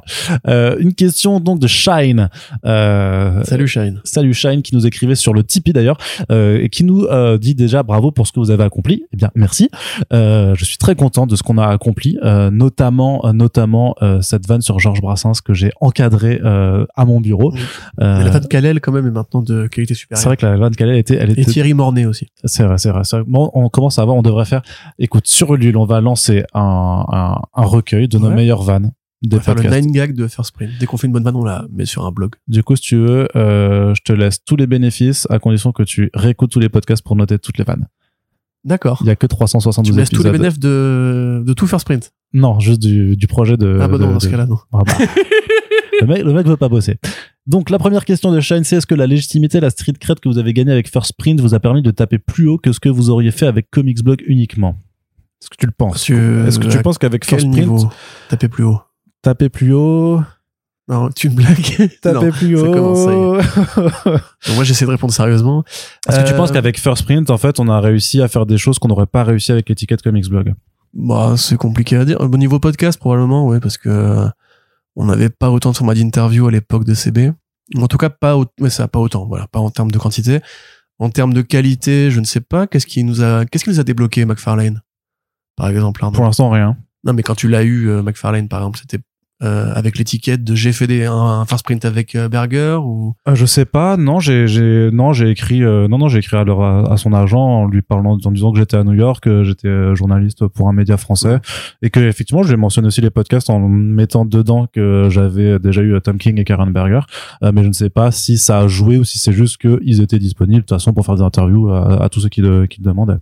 Ça, je t'avoue, je, je, en fait, t'as j'ai pas forcément conscience euh, en fait de, de savoir si effectivement les invités qu'on a, toute la prod qu'on a, le, j'espère en tout cas l'étiquette professionnelle qu'on qu'on donne au podcast en fait a permis de débloquer des trucs. c'est euh, entendu dans le front page d'ailleurs. Euh, de quoi donc j'ai insulté 40 personnes, mais euh, Oui, mais ça c'est de la liberté de ton. Disons que je vais parler aux gens. Voilà, c'est pour ça que Moi, je vais toi. insulter les gens. Voilà, toi tu insultes des gens et moi je, je vais parler à ceux euh, à qui il faut parler. Non, mais enfin, je sais pas. pers- personnellement, j'ai l'impression d'être plus euh, connu, on va dire, en tant que podcasteur maintenant, parce qu'en fait, sur le site, euh, comme on avait déjà dit ou à l'ancien quand il y a des lecteurs, on produit, enfin, je produis moins de contenu de fond. Ce qui fait que c'est pas sur de la news. Enfin, tu peux faire des news humoristiques ou éditor- éditorialisées, mais tu te fais moins remarquer euh, qu'en produisant une émission régulière où tu formules un avis, un commentaire et une analyse de l'actualité pertinente ou injurieuse. Euh, après, moi, j'ai pas, tu vois, enfin, j'ai jamais, j'ai, j'ai jamais serré en boîte. Bon, techniquement, je suis en couple depuis avant que le podcast existe. Euh, mais j'ai jamais été particulièrement. Alors je te rassure, j'ai euh, jamais serré en boîte à cause de First Print. C'est vrai? non. Étonnant. Fait, tu sais, je fais. Ouais, je fais un podcast ouais, comics avec un pote. Ouais, c'est ça. Et j'ai interviewé Karen Berger et Tom King qui veut ça dit de on dort Ouais, ensemble. j'ai fait un paquet shoes l'autre jour, il y avait Rorschach dedans. Tu sais, c'est la suite de Watchmen, une BD de 86. Allez, viens en belge. Euh, non, mais non, ça, ça ne marche pas comme ça. Donc, je sais pas, en fait, j'ai pas de réponse à cette question, euh, intéressante, mais moi, j'ai pas l'impression de la retoper où que ce soit, en fait, euh, en général. Oh, Donc, bah euh, quand même, le fait qu'on a eu euh, Karen Berger, euh, Oui, oui, mais c'est- est-ce que c'est, enfin, c'est un, c'est un haut fait. oui, non, mais je bien pense sûr, mais tu vois, objectivement, je pense c'est que lié même. à nos carrières ou à nos contacts ou à tout ce qu'on a accumulé depuis le temps qu'on rédige en fait c'est Mm. pas plus l'un que l'autre tu vois c'est plus vous faites du journalisme plus vous progressez si vous en faites du travail qu'on estime de qualité ou pas d'ailleurs euh, plus vous arrivez à voilà à avoir des contacts à à euh, débloquer des interviews effectivement ou alors à ce qu'on vous fasse assez confiance pour être le véhicule d'une interview qui sera Ouais. accompagné pour un Je bouquin pense- qui sort et tout Je voilà pense quoi. que l'avantage qu'on a maintenant, c'est surtout d'avoir été assez constant pendant cinq ans maintenant, Ouais. en fait, sur nos contenus écrits et audio, qui fait qu'aujourd'hui, ouais, de la part des professionnels du milieu, il y a une reconnaissance du travail qui a été fait. Mais tu vois, là, il y a un truc qu'on peut pas encore dire. Mais par exemple, il y a un truc qu'on a topé techniquement bientôt. Et ça, c'est Enfin, plus lié à First Print, je pense. Faut voir, faut voir. Faut on, voir. on croise les On verra. Peut-être, je trouve, ça, ça, ça évoquera rien du tout. Peut-être qu'on aura quelque chose à, à effectivement à vous annoncer en 2023. Allez, Corentin, euh, un petit retour concernant le surmenage serait rassurant. Vous êtes au taquet depuis un moment. Le podcast Passation ou un an, je ne sais plus, avec Sullivan avait mis en garde contre ce risque. Le Bah, sur- le ouais. Surmenage. Bah c'est compliqué à estimer en fait. Quand tu finis par être à ce point surmené, ça devient une sorte de- d'habitude. Moi, j'ai quand même Tu peur vois, de faire un AVC dans, dans les 5 ans à venir. hein. Ah bah on est- voilà, je te retrouverai à l'hôpital euh, dans le lit d'à côté, je pense. Sachant qu'aujourd'hui, où je, je, je sors d'une nuit à faire des crises d'angoisse avec des, des trucs de mort imminente, enfin, laisse tomber, c'est, ouais, c'était pas, pas, pas drôle du tout.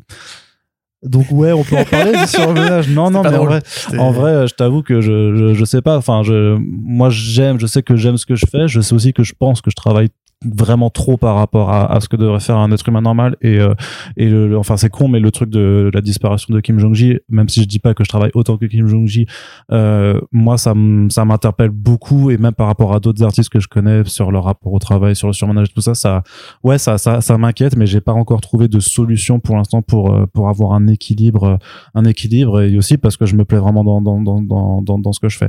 Donc euh, c'est c'est compliqué. Après il y a d'autres problèmes plus personnels qui qui viennent mettre plein de bordel dans l'équation de de la santé mentale mais euh, ouais c'est une très bonne question à aborder j'y réfléchis beaucoup en ce moment personnellement Bah moi je pense que je suis à, à un cheveu du burn-out, euh, mais pas forcément juste. il a des que- cheveux hein, il a beaucoup de cheveux Pas forcément à cause du site ou des podcasts, parce qu'au demeurant ma production de ce point de vue-là fluctue entre j'en fais autant qu'avant, j'en fais un peu moins, j'en fais un peu plus, euh, selon les besoins ou l'actualité. Mais c'est plus en fait au niveau, au niveau de mon autre taf en fait où euh, ouais une grosse déception en fait il y a une crise de- du travail dans les, chez les projectionnistes ou dans le cinéma en général. Voilà, ça peut-être que ça pourra vous intéresser de le savoir. Où à une époque un projectionniste c'était un mec en cabine qui passait un film parce qu'il y avait une cabine un film parce que c'était de la bobine. Donc il fallait qu'un mec vraiment physiquement prenne la bobine, puis active la bobine suivante pour la le morceau de film suivant, etc. Avatar est arrivé, les cinémas se sont dit on va pouvoir tout passer en numérique et donc ils ont réduit énormément la masse salariale des projectionnistes, voire ils les ont re-rentabilisés en les mettant à des postes de caisse, à des postes de popcorn, des postes de d'intendance et compagnie. Moi je travaillais dans un cinéma indépendant où il n'y a pas de popcorn mais où tout le monde faisait tous les postes. Donc t'es caissier, t'es réceptionniste, euh, t'es guichetier, euh, t'es voilà, t'es graphiste aussi, t'es marketeur aussi quelque part. euh, tu fais l'accueil des artistes, euh, etc. Tu fais la technique son, tu fais la technique lumière, tu fais la technique projection, tu fais les tests, tu fais les réceptions, tu fais les ingests, etc., etc. Et en fait le tu fais le café aussi ou tu fais le, je vais voir, tu fais ton propre café du coup, Ah. mais euh, tu le fais pousser dans le. Parce que chez moi tu fais tout. jamais le café quoi que pour toi Oui, justement, je me venge, tu vois. Mais voilà, ça par, ça par exemple, c'est un truc qui fait qu'à mesure que le cinéma se casse la perd gueule un peu à la se casse Ouais. la gueule, euh, on nous demande de plus en plus de bosser. En plus, moi, je, voilà, j'ai j'ai accueilli euh, en cours de carrière deux programmatrices alors qu'avant il n'y en avait qu'un seul. Et donc deux programmatrices égale deux fois plus de projets, donc deux fois plus de travail, deux fois plus de machin, bidule, etc. Et après la crise Covid, on a vraiment cravaché pour essayer de faire un truc qui euh, nous rappelle pourquoi le cinéma est important. Donc j'ai beaucoup, beaucoup, beaucoup, beaucoup, beaucoup, beaucoup, beaucoup, beaucoup bossé en trois ans. Euh, et à tel point justement que en fait je m'aperçois que je passe un peu à côté de ma vie que du coup bah j'ai pas forcément autant de loisirs que j'aimerais que je tu vois là en ce moment j'apprends la guitare bah je progresse pas aussi vite que je voudrais euh, j'apprends l'espagnol pareil ça va beaucoup beaucoup moins vite parce que euh, par rapport justement aux périodes où je pouvais prendre des vacances ou ou en faire un peu chaque jour parce que j'avais un trajet de métro qui me permettait de le faire maintenant c'est beaucoup moins le cas. T'apprends l'espagnol toi? Bah oui ça fait deux ans Arnaud. Bah tu tu ne parles Mais si tu- je te l'ai dit vu que tu ne me parles jamais en espagnol tu euh, parles jamais en allemand. Alors enfin tu parles allemand. mais j'ai jamais fait d'allemand. Enfin j'en avais fait mais je veux dire je, je ne parle tu pas allemand. parles allemand non. Si. Mais bien sûr que non. Du spreches euh, Deutsch. Tout spricht voilà tu vois. Non, mais- facile comment je t'ai piégé. Et donc là voilà j'ai un nouveau cinéma qui est encore un cas particulier puisqu'en fait c'est pas un cinéma public c'est un cinéma privatif ce qui fait que je dois vraiment là pour le coup tout faire tout seul. Euh, caler les tests prendre des rendez-vous euh, prévoir des planifications et des réservations faire tous les ingests faire tous les tests faire des copies numériques euh, faire des copies vidéo et tout. Bref j'ai pas vraiment d'horaire euh, fixé parce que c'est moi qui décide quand je vais bosser. Ouais. mais en fait je vais tout, tout le temps bosser et on me demande souvent de venir plus tôt. Donc euh, d'ailleurs si vous m'écoutez euh, bisous. Euh, et voilà enfin c'est des trucs que je suis obligé de faire parce que je veux acheter un appartement. Il me faut de l'argent pour prêt immobilier et tout. Mais en vrai en vrai là je suis vraiment très très fatigué. Et depuis la fin du covid en fait depuis qu'on a rouvert les salles euh, je vraiment j'ai plus envie d'être projectionniste parce que ça me ça me crève euh, je vois plus ma chérie où je la vois pas assez je vois pas mes potes où je les vois pas assez je fais pas autant de trucs que je voudrais donc au euh, final il me voit moi quoi surtout voilà, c'est euh, surtout je ça, vois ça, beaucoup ça- Arnaud. ça ajoute pas mal ouais. ça me déprime encore plus, tu Tu vois. surtout- D'où le burn-out. bah oui mais je, je Mais donc désolé. voilà, enfin tout ça pour dire simplement que euh, le slashing, comme on dit sur les articles de Slate, en mode genre ayez de boulot, c'est ça la vraie liberté, euh, c'est de la connerie et on devrait juste faire un truc et pas beaucoup d'heures par semaine pour être libre et enfin pouvoir se reposer et dormir. Et effectivement, euh, si vous êtes dans cas, si vous cumulez beaucoup d'heures de travail, rappelez-vous qu'après 30 balais, quand même, la, facture corporelle commence à arriver et la facture mentale aussi. Et des fois, ça coûte un peu cher. Voilà. Allez, des thématiques un petit peu plus joyeuses justement parce que euh, les mythes et légendes autour de la vie secrète d'Arnaud prennent de l'ampleur. Le commis des comics en rajoute une couche. Alors ça fait quoi d'être une légende? Eh bien, j'aimerais bien être à la hauteur de la dite légende. Mais quel mythe sur ta vie sexuelle? Oui, oui, bah tu sais. euh, Oui, oui, c'est bon. Ah, ta gueule. le non, mais le comic qui a balancé pendant tout le Super ce qu'on a fait, que j'avais soulevé tout Marseille, euh, Oh, t'as pas soulevé tout Marseille. toute Marseille, toutes les Marseillaises. T'as soulevé une partie de Marseille. Non, mais Non, Arnaud, on va rien dire parce que euh, on balance pas un pote sous les roues du bus, mais euh, il y, a, il y a- il y a- il y a des choses. Il y a, y pas que de la légende. Il y, a des, il y a des réalités qui se cachent dans les interstices entre les draps. je n'en parlerai pas dans ce podcast, en tout cas. Euh, ah, mais c'est marrant, c'est marrant de le noter. À quand un épisode 2 de Coucou Gérald? Il était Oh, très. putain. Bah oui, je sais. T'as pas essayé de le persuader l'autre jour là quand euh, il est venu? Non, en plus, cette question, on y a, on y a déjà répondu, parce qu'il après, il demande aussi d'ailleurs comment vous avez rencontré ce cher Yeri, mais du coup, on y avait répondu dans, dans les précédents euh, épisodes du Q&A, quoi, c'était quand j'étais arrivé à Paris. Mais, euh, mais en fait, je, je parle juste pour dire après, après, je vendais, mais Yeri, je fais, putain, Yeri, ça fait trois fois qu'on dit coucou Gérald. Et lui, il me fait, ah, mais je pensais que tu voulais inviter d'autres personnes. Je lui disais, non, d'abord, je veux que toi, tu reviennes. Et, euh, et voilà. Et par contre, autre question euh, très intéressante, En plus, est... Darmanin est revenu en force là, donc Ouais, non, mais tellement, mais c'est ça, c'est que le, techniquement, le programme édito, Enfin, il y a, c'est pas. il y a trop de trucs. Gérald dans l'émission, mais. Quel est votre alcool préféré? Euh, C'est la question trop random du truc en plus, j'adore. C'est ouais. Euh, toi, du coup, tu vois. Euh, le Baileys, j'adore ça. J'en bois pas aussi souvent euh, parce que sinon je serais beaucoup plus alcoolique. Euh, L'apérole spritz, je sais que c'est un truc de connard, mais j'adore ça. j'adore ce truc. Euh, tout ce qui est cocktail à base de ginger beer aussi en ce moment, je t'avoue que j'aime bien les Moscow Mule, les Moscow, comme ça. Ouais. Il y a- il y, plein de variations sur le Mais Moscow. après, sinon, c'est la- ce que, je bois plus souvent, c'est la bière quand même, tu vois. Les... Oui, mais quelle bière alors, du coup? Blonde, brune, euh, stout. euh, Ah, la stout, j'aime beaucoup, ouais. Ouais. J'aime bien les j'aime bien les, les trucs qui ont du goût en fait. Donc c'est vrai que aussi les IPA j'en j'en j'en bois beaucoup depuis que ça a débarqué en force et tout ça quoi. Euh, Ouais, c'est vrai, ouais. J'aime bien. Il y a de la bonne IPA, il y a de la mauvaise IPA. Ouais ouais non mais après oui ça ça ça, ça, ça, ça. dépend lequel. Mais je plus euh, pourtant j'aime bien aussi les bières fruitées mais les bières fruitées qui sont fortes quand même tu vois pas les pas les crics à 4 degrés mais genre les la Castle Red à 8 euh, ce genre de choses là tu vois j'aime bien. Ah putain, ça a vraiment des goûts de- d'adolescente euh, blogueuse en fait. hein. C'est et musicalement d'ailleurs aussi Arnaud. C'est une un peu le personnage dans la chanson de Fatal, de Fatal Bazooka là. c'est une attaque gratuite à laquelle je ne répondrai pas. Ouais, et sexiste aussi. Euh, moi, je dirais bah le vin rouge déjà. Ah, le Vous vin rouge, ouais, vous en apercevoir dans le podcast Moon Knight. Euh, beaucoup plus vin rouge que vin blanc effectivement. ouais, non, le vin blanc, j'aime pas ça. Moi, Le champagne d'ailleurs. Le vin rouge beaucoup, mais j'ai pas forcément encore parce que c'est assez nouveau dans ma vie, donc j'ai pas encore défini de variété qui me. Le citron, j'aime bien. Bourgogne. Euh, le pomme roll aussi. Euh, le brouillis, c'est pas mal aussi, un truc pas mal en brouillis. Sinon, bah oui, la bière comme tout le monde, je suis un, je suis un enfant de ce pays quand même. Euh, en bière, la, la cuvée des trolls, elle est pas mal. La chouffe, c'est toujours un peu brutal, mais c'est sympa. Ouais, la délirium aussi. Ouais, elles, sont vénères ça là franchement. Ouais, bah oui, mais en même temps, quand t'es adulte, tu bois des bonnes bières de bonhomme. Euh, sinon. Ah parce que t'es un peu masculin maintenant toi aussi. Hein? C'est devenu masculin maintenant je savais pas. Mais non, c'est une vanne, Arnaud. Tu-. Moi, je- moi, je bois comme un enfant, tu sais bien. Surtout qu'au bout de deux bières, en général, ouais, tu... Ouais, ouais, parce que je bois très vite aussi. c'est ça. Euh, sinon, en cocktail, pareil, le Moscow, j'aime beaucoup. Euh, Oh, pina colada, pourquoi je réponds pas à ça Mais pina colada. J'ai toujours la vidéo de la pignard, en plus. J'adore la pina vais, je vais colada. quand même la, poster, je pense. Non. Pour euh, une fois qu'on aura défini les dates d'enregistrement avec euh, Fadiga et Segrest. Mais donc oui, non, bah tout ce qui, tout ce qui, bah ce que j'aime pas plutôt, voilà, euh, la vodka, j'aime pas trop. Tout ce qui est trop fort, ouais, moi j'aime pas trop ça. Non. La tequila solo, j'aime pas trop. Oh, c'est dégueulasse. Voilà. Ah non, le tequila, je déteste ça. et pour le coup, Baileys, j'aime pas, par exemple. Ah ouais? Ah, alcools trop sucrés, moi, ça me. Mais moi, c'est plus parce que c'est café un peu, c'est euh, li- liqueur, en fait, liqueur de. J'adore Irish coffee aussi. Attends, je, je, Mm. je, je tue des gens pour des Irish ah, coffee. puis tous quoi, les clairement. alcools, tu sais, à base de d'anis ou, euh, Ah non, ça c'est dégueulasse aussi. ou le truc, ouais. du sud, là, le 51 et Pastis, tout, là. Dégueulasse. Quel enfer.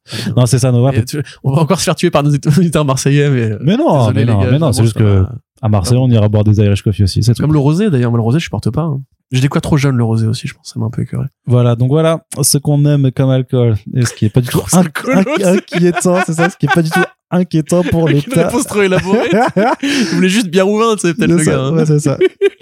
Euh, ce qui n'est pas du tout inquiétant pour l'état de notre foi et notre futur cirrhose. Allez, Corentin, une, que- une question rigolus aussi de Patrice Régnier qui nous a écrit sur Facebook, euh, qui nous dit, voilà ma question pour les deux ans, à quand le calendrier First Print? Et il fait bien entendu allusion à cette vanne du euh, calendrier de façon Dieu du stade que Ah l'on ouais, ferait bah, où on poserait nu avec des BD. Alors, le on étant un article indéfini, on va dire que c'est que Arnaud qui. Et moi, je prendrais une des photos de lui, du coup, avec euh, plaisir et enthousiasme. Mais sachant que si on veut vraiment le faire euh, Dieu du stade, qu'il faudrait donc que ça reste euh, euh, family friendly, il faudrait que je prenne quand même, je pense, euh, soit l'omnibus Sin City, soit euh, cacher le soit l'intégrale de Adrasté pour cacher. J'ai un pote qui a fait ça, que- qui avait chopé les 12 singles de Watchmen en réédition, c'est euh, que t'as là d'ailleurs, Ouais. et qui s'était euh, immergé dedans. Ah non, c'était le numéro de Doomsday Clock, pardon, et qui s'était foutu à poil et il y avait juste un numéro qui lui cachait euh, le zizi. plus simple appareil. Ouais. Il m'avait envoyé qu'une photo, un, un filtre bleu, Je veux Manhattan. pas savoir ce que fait, ce que Et tu si cet ami nous écoute, eh bien, il se reconnaîtra. Très jaloux que moi tu Euh, fasses pas ça avec moi d'ailleurs, mais bon. Mais moi, je l'ai pas fait, j'ai reçu ça. C'est pas- tu t'aurais pu prendre un exemple du coup. Non. Tu sais que je suis seul en ce moment. Bah oui, c'est pas mon problème, encore une fois. je- Donc du coup, a priori, euh, quand Arnaud sera mis euh, à poil devant euh, CBD avec Sin City et que j'aurai un appareil photo pour le prendre. Mais si la ça demande, va ça va être si la bizarre. hein, demande tu est importante, on peut en faire un palier Tipeee. Ouais, Et ça, je le dis. Ouais, ouais, tu, tu, tu, heureusement que c'est pas toi qui contrôle la page du Tipeee. Effectivement, je vais te retirer les accès tout de suite. Euh, Corentin, il y a aussi Etarius qui nous a écrit pas mal de questions. Oh, bonjour Etarius. Alors, euh, il nous postait ici, alors je crois que c'était en DM sur Twitter, c'est pour ça que j'avais pas vu le truc. Arnaud, j'ai eu très peur quand tu as dit dans le dernier front page que j'ai écouté, c'est fini, il n'y aura plus de blagues. J'ai failli arrêter le podcast et demander à être remboursé. Heureusement, ton subconscient t'a poussé à être raisonnable et à nous sortir quelques traits d'humour dont tu as le secret. Comme quoi, il y a quand même des gens qui apprécient ces traits d'humour. Mais oui, mais bien sûr. Et juste pour ça, c'est sa seconde question. C'est comment fais-tu pour supporter l'humour d'Arnaud Kikou? Moi, c'est à moi, c'est ma question là. Ou Ouais. c'est à toi qui te demande à toi-même si tu supportes. C'est à toi. Non, non, Corentin, comment fais-tu pour supporter l'humour d'Arnaud, le bien nommé Kikou? Bah, ça dépend des contextes, on va dire. Il y a des fois où il est très en forme, en fait, et donc il me coupe la parole tout le temps pour faire une vanne pourrie. Du coup, c'est pour ça que maintenant je fais pareil avec lui pour euh, l'agacer, pour qu'il voit un peu ce que ça fait. Parce que souvent, il y a aussi des vannes pourries qui sortent, qui sont volontaires pour que Arnaud, en fait, me casse les couilles et que ça fasse une sorte de dynamique un peu, euh, t'as vu, je suis chiant. Euh, parce qu'Arnaud a un peu ce côté gamin qui il aime bien être chiant, en fait. C'est le genre de mec, qui va te faire ça pendant un quart d'heure, qui va te mettre des, comme ça. Moi, genre, t'as vu? T'as vu? T'as vu? il a ce côté un peu relou volontaire. Mais sinon, non, non, je supporte très bien les vannes d'Arnaud. Je fais exprès de réagir en mode genre c'est pas drôle pour que vous, ça vous fasse rire, mais des fois c'est drôle. Ne, Parfois, il y arrive. ne penses-tu pas qu'il serait temps que tu fasses ta propre émission de qualité sans les blagues vaseuses de ton acolyte, un format genre aventure fiction, mais où tu ne parlerais que d'Alan Moore? Oh, c'est une bonne, une bonne idée. Mais euh, déjà que j'ai pas le temps de faire. C'est ça. Parce qu'on en a des idées. hein. Je voulais faire un podcast aussi en mode euh, euh, détective euh, noir avec le saxo d'Arnaud, en mode genre on raconterait juste des récits et tout, ce serait rigolo. Ou alors on ferait des actualités comics, mais comme ça. Euh, Il y avait une, une sorte de preview dans euh, un article de Comics Blog que il faudra que je retrouve. Mais pareil, j'ai juste pas le putain de temps. Et puis euh... non, si moi si je voulais faire une émission juste euh, à côté de First Print, ce serait sur les comics indé, underground et tout. Euh, un truc qui passionne Arnaud en plus, donc ça tombe super bien. Donc, Mhm. donc voilà, mais pour l'instant, non, pas de, pas de podcast sans blague vaseuse. Corentin, envisagerais-tu de faire un livre sur Alan Moore, genre chez Third Edition ou un MOOC? Mm, Non, ça a déjà été fait et j'ai pas grand chose de plus à rajouter à ce qui a déjà été dit. N'êtes-vous pas lassé de lire des comics ou des BD de manière plus générale? J'entends par là d'être tenu à lire des titres pour le travail que vous n'aimez pas lire ou avoir des périodes où vous avez moins envie, comme il en arrive à beaucoup d'amateurs. Bah ça on a déjà répondu, on ne lit pas que pour le travail, on lit encore régulièrement des œuvres euh, pour le plaisir. Oui. Euh, sinon non, moi l'envie n'est jamais passée de. Bah, je pense que si, fait, si, l'en- si l'envie passait, euh, on fera plus de travail. En fait, Après, elle, elle passe régulièrement pour DC Marvel quand même. oui, oui, pour la c'est- et surtout pour se tenir au courant de tout ce qu'il C'est fait. c'est que quand un gros event arrive, on sait qu'on va devoir parler ou avoir un avis euh, formel dessus, il faut rattraper. Et souvent, là, il y a des passages un peu avides. Moi, j'ai subi, euh, j'insiste, subi le Batman de Tynion 4. Euh, voilà, entre guillemets pour la culture, parce qu'il faut l'avoir lu pour pouvoir savoir de quoi on parle et patati patata. Franchement, je trouvais ça éclaté euh, contre un, pare-choc. Euh, sinon, non, non, bah, enfin, encore une fois, comme on l'a déjà dit, hein, on fait ce travail par, par, par passion, et la passion, c'est la passion des BD, donc, et puis quand même, franchement, on a chaque mois des raisons de se réjouir d'être fan de comics. Ouais, ouais, clairement. Toujours des, des bonnes BD euh, à, à découvrir et c'est ce qui reste le plus important. Après, oui, c'est vrai qu'il y a des choses qui motivent plus, euh, plus ou moins d'autres, hein, euh, comme, comme tout le temps, mais ça fait partie. Au moins, on a arrêté de regarder les séries CW, tu vois. Et ça, par rapport à, à l'époque. moi, j'ai arrêté. Toi, t'as pas Si, j'ai arrêté tout. Stargirl, tu regardes encore? Non, Star, Stargirl, j'ai même pas. Non, Stargirl, je, je, veux mater justement, puisque maintenant je sais que c'est que trois saisons, c'est ça me va, tu vois. T'as prévu de Gotham Knights, t'as la regarder? Non, mais je peux pas faire ça. Si, tu vas le faire. hein. Non, Tu vas faire j'ai cette semaine dans Gotham Je, Knights. je vais regarder. Ah, mais peut-être faut voir, faut voir. Je vais regarder le pilote pour voir. Effectivement, si c'est du niveau de Gotham, euh, la série, peut-être que je ferai un, un, un thread. Déjà, euh, moi, le 7 semaines dans Alfred, euh, pour la saison 3, là, Je veux, frère. Tu veux hein, cette semaine Mais dans bien Pennyworth? sûr, ça a l'air tellement mais, mais je sais pas si c'est aussi drôle que Gotham. euh, Enfin, je- C'est les mêmes créateurs. C'est vrai. Écoute, on va voir. On Allez, va voir. Je ne allez. promets, je ne promets rien. Euh, ensuite, je me demande souvent qu'arrive-t-il aux auteurs ou autrices ou artistes qui ne percent pas dans le métier? Et elles font deux, un, deux, trois titres qui fonctionnent, mais pas suffisamment pour accéder à la notoriété ou parce que le secteur est bouché par toujours plus de jeunes auteurs et autrices. Euh, on peut se poser la question pour le domaine artistique en général, mais est-ce que vous en savez un peu plus particulièrement sur le monde des comics?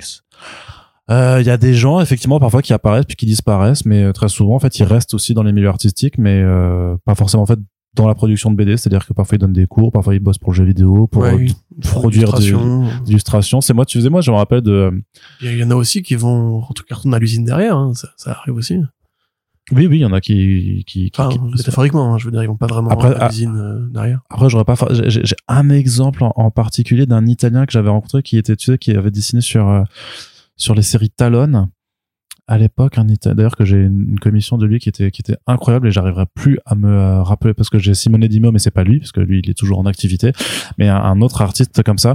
Et euh, et ouais, et lui où j'avais appris qu'en fait euh, il avait complètement raccroché vraiment euh, le monde du comic book et qu'il donnait des cours en fait et qu'il qu'il était en fait dans des ateliers de formation d'artistes, donc un truc qui avait plus grand chose à voir mais aussi parce qu'il s'était au final blessé en fait à force de trop dessiner et que bah du coup il, il pouvait il pouvait pas quoi en fait donc euh, voilà Si ça vous intéresse, vous pouvez voir ce que fait l'aéro-initiative euh, pour les artistes qui justement ont, ont une petite carrière et puis leur santé euh, ou leurs yeux ou leurs mains se, se flétrissant avec l'âge n'ont plus eu les moyens de travailler dans l'industrie et donc bah n'ont pas de retraite et galèrent à payer leur euh, prêt immobilier.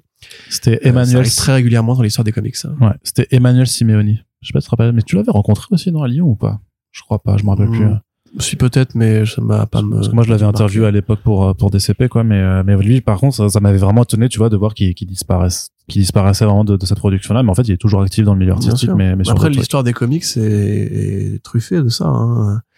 De mecs qui n'ont pas réussi à percer ou qui n'ont pas fait de carrière en indé qui leur assure d'avoir des droits d'auteur sur, leur, sur le reste de leur vie. Et il y en a plein, il y en a qui se sont suicidés, il y en a qui ont fini dans la pauvreté, il y en a qui ont fini par faire d'autres carrières, il y en a d'autres qui ont fini par effectivement devenir euh, prof ou illustrateur. Ou... Le jeu vidéo a été quand même beaucoup un- une soupape de décompression pour ces trucs-là. Il y a même cette histoire euh, très connue en fait de cet artiste qui a voulu faire de la BD à- assez jeune adolescent, euh, qui avait un projet de BD qui était assez incroyable, qui s'appelait Léon le Mouton, euh, et qui finalement en fait Ah, euh, des années plus tard fait du C'est un podcast. petit sur- classique sur- de l'underground alsacien.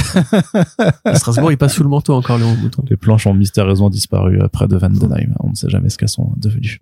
C'est triste. J'aimerais vraiment te montrer ça. Allez, je suis très déçu que Coucou Gérard n'ait pas pris, surtout qu'il a fort à faire en ce moment. Mais il a pris. Il a pris, c'est il a juste pris. qu'il- Il a eu, c'est un succès de, de- d'estime euh, invraisemblable.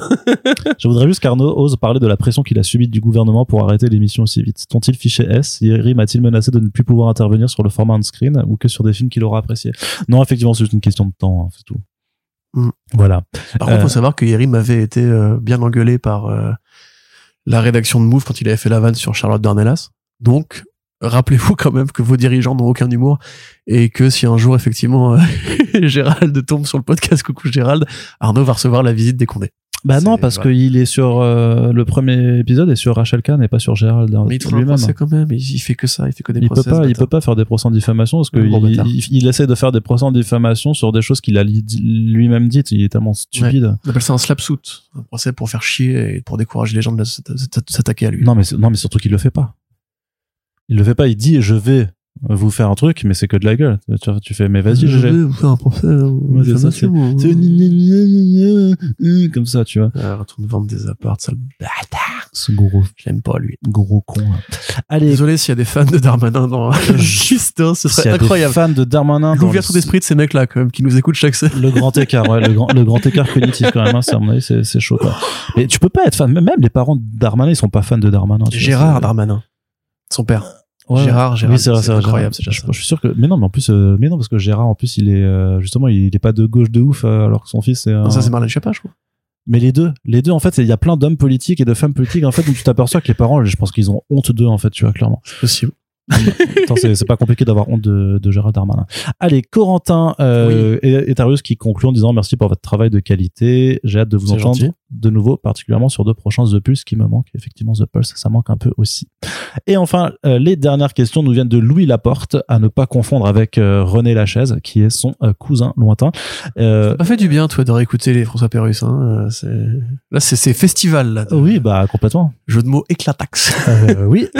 Pour le Q&A, je voulais vous demander comment vous alliez tous les deux, c'est le plus important, et si votre flamme et dévotion pour les comics est toujours intacte après toutes ces années. Parce qu'après 15 ans à lire des comics et à suivre l'actualité, j'ai ressenti une certaine lassitude, moi, en 2022, où je trouvais peu de projets intéressants, malgré une offre toujours plus forte, mais pas forcément Oh, quand pour ma part. 2022, il y a quand même des bons trucs. Oui. On en parle régulièrement. Above Snakes, pour, pour monsieur, bah, par Snake, exemple. pas que, même chez DC. Le Riddler de Year One de Dano qui est sorti, qui est super sympa. Les One Bad Deck sont super sympas. Le Black Label en général, de toute façon, voilà, j'ai envie de te dire. Bah, le Ant-Man de Halloween, vachement bien. J'ai Mhm. rattrapé c'est vachement bien. Euh, pourquoi je prends une voix qui monte dans les tours? Euh, Enfin, il y a quand même, non, non, je trouve qu'il y a quand même, on est sur une bonne année pour l'instant. Euh, bah, On n'est pas sur une année plus mauvaise que les autres. Ben, moi, je trouve que c'est même de mieux en mieux. Depuis que le marché de l'indé s'est ouvert il y a 10 ans, on a quand même de plus en plus de propales originales, euh, d'artistes qui peuvent aller dans l'expérimental et tout. Donc c'est, pour moi, tout va bien en ce moment dans les comics. Mais peut-être que j'ai pas encore 15 ans de, de bouteille, donc ça, ça, ça doit jouer. Oh, on Enfin, a quand même. j'ai 15 ans, mais pas Oui, ça fait quand même des années qu'on lit. Oui, oui, oui. Après, comme je l'ai dit, moi, justement, j'en arrive vraiment à ce stade où je il faut que je me force un peu pour lire du Marvel DC en régulier, parce qu'il y a des très bonnes séries qui sortent euh, tout le temps. Mais quand je sais pas, il y a un crossover qui t'intéresse, que tu veux un peu te greffer au truc, et que tu dois te taper, euh, Trois- mais à chiax, quoi. Trois numéros alpha et que d'un coup, t'as Niklo qui apparaît dans ton salon en disant Eh, salut, tu veux lire mon crossover? Mais même Et ben là, tout, tu tout Spider-Man en ce moment, je trouve ça. Écoute, franchement, euh, j'ai dû me refaire euh, le début de Zeb Wells. Euh, Et pour- Ouais, euh, parce que non, mais attends. t'as pas genre saigné des... Tes yeux vont bien. Ouais. Ah, il y a un peu une veine éclatée. Non, mais franchement, alors une fois que tu passes le trait de qui effectivement est- a rien de spectaculaire, mais je trouve en fait que l'intrigue au dé- de, de- de départ de Wes par rapport à, à Thompson. Thompson, en fait, ça va. Il y a, y a un côté menaçant du personnage et tout. euh, je je sais pas. ta différence. Ouais, tu non, t'aimes pas du tout. euh, là t'es- qui tu es.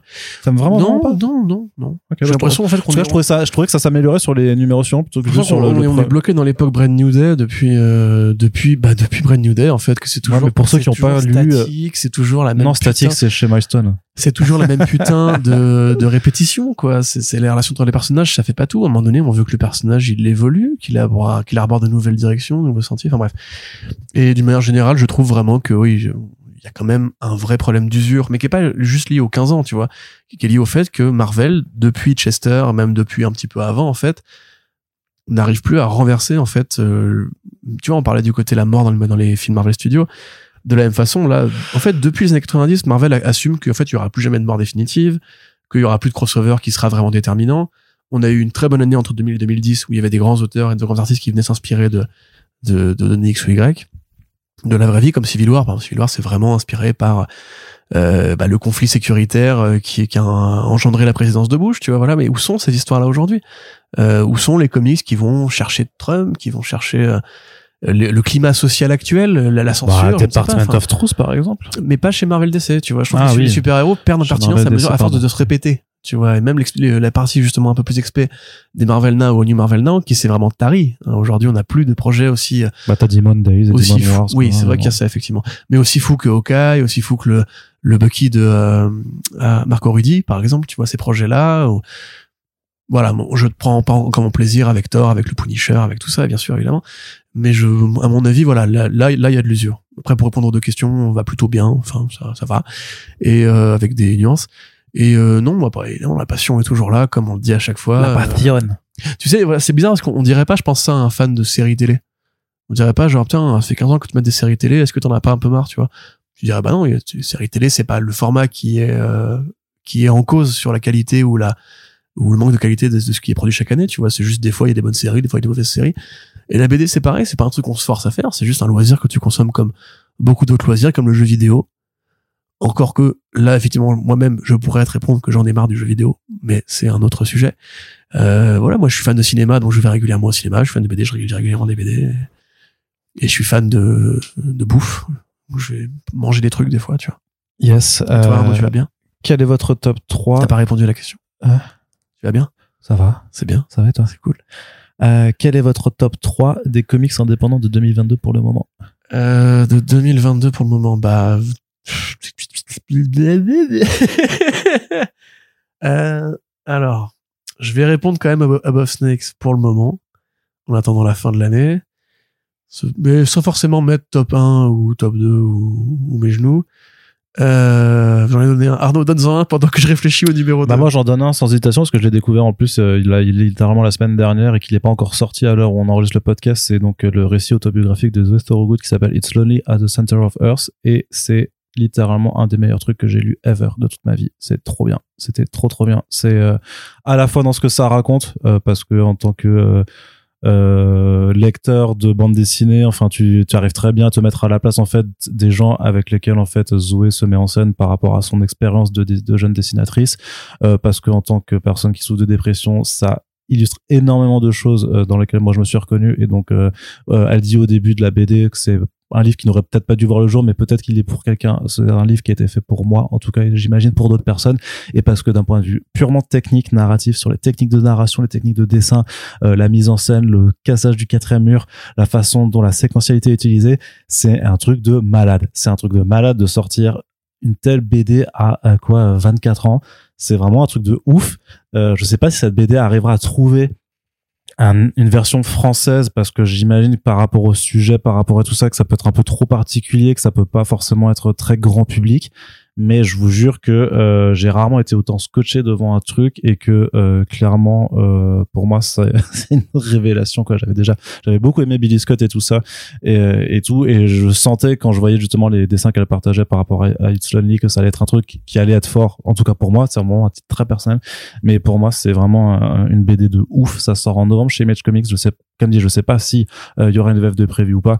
Euh, mais voilà, pour moi, c'était vraiment un truc, un truc de ouf. Quoi. On peut mettre de la VF ou pas, du coup? Bah sur, euh, ouais, si tu veux. Bah, du coup, November. Suite Ah. et fin. Euh, Ouais, après November, c'était sorti, c'était fini. Suite et fin, Ouais, suite et fin, November Ouais, ouais. tome 2. voilà, parce que ça, ça met tout bien dans le bon ordre. Voilà, pareil, on en a déjà parlé, Matraction, euh, Elsa Chartier. Euh, une très bonne BD, un très bon polar qui renouvelle agréablement le style de Chartier et qui participe à l'écriture que j'aime beaucoup chez Fraction, qui fait des histoires qui sont en fait simples, si tu les mets euh, dans un dans l'ordre chronologique, mais qui a une façon de les raconter, de les découper, qui rend ça justement comme une vraie enquête où toi-même tu te perds dans une sorte de labyrinthe angoissant et suffocant, et je pense que c'est le deuxième meilleur taf de Fraction juste après, Sex Criminals. Euh, et sinon, j'aurais aussi envie de dire Red Gain en vrai, euh, qui est sorti cette année en VF. Mais on en a déjà beaucoup parlé. Duo Power, Bo- Power Bomb, pardon, qui est Ouais, pas Dope mal. Power Bomb, bien sûr. ouais, Le bien dernier. Reckless aussi, qui était, a utilisé extraordinaire. Mais tout, les deux Reckless de l'année sont extraordinaires. Le Euh, franchement, le retour de, enfin, la, la, la poursuite de Dougie Bags avec le reader du label qui montre vraiment pour moi que c'est vraiment euh, une des meilleures formes de BD qui est pratiquée par euh, par les gens euh, bien de chez nous en fait à la fois justement dans la confirmation en fait que les gens qui sont là depuis depuis de nombreuses années au label en fait ben, sont très forts mais aussi dans la capacité de recruter les gens parce que sur le tome 2 notamment où c'est quasiment que des nouveaux dessinateurs ou des gens qui ont pas encore énormément dessiné bon après Ludovic Chano il en a fait quand même quelques-uns mais par rapport à Pivot et Petit Rapace euh, c'est très très très fort en fait euh, d'un point de vue graphique et je trouve vraiment c'est c'est une confirmation en fait que que Doggy Bags heureusement enfin n'aurait jamais dû s'arrêter. Heureusement au final ne s'est pas arrêté. Et de façon générale de façon je pense que là voilà tout- toute l'année euh, 619 chez Rutsev en fait est une bonne année clairement. J'ai j'ai pas un ouvrage qui m'est pas qui m'est pas apporté quelque chose que j'ai pas trouvé euh, très très bien. Donc euh, de toute façon euh, après voilà vous, savez qu'on soutient le truc et qu'on les accompagne euh, avec le podcast aussi. Mais voilà c'est et donc on a vous n'avez pas besoin de nous euh, pour euh, pour euh, vendre leur qualité. Mais voilà ça fait partie vraiment mais vraiment parmi tout ce qu'ils ont sorti limite autant j'étais ultra content de retrouver l'univers de, de, de, de Mutafukaz de la, de la de la série mère euh, mais autant je trouve que pour tout ce que ça représente artistiquement parlant le reader pour moi c'est vraiment une belle branlée quoi qu'on a eu en France euh, cette année Ouais, bah moi, du coup, j'aurais envie de dire MFK2 aussi.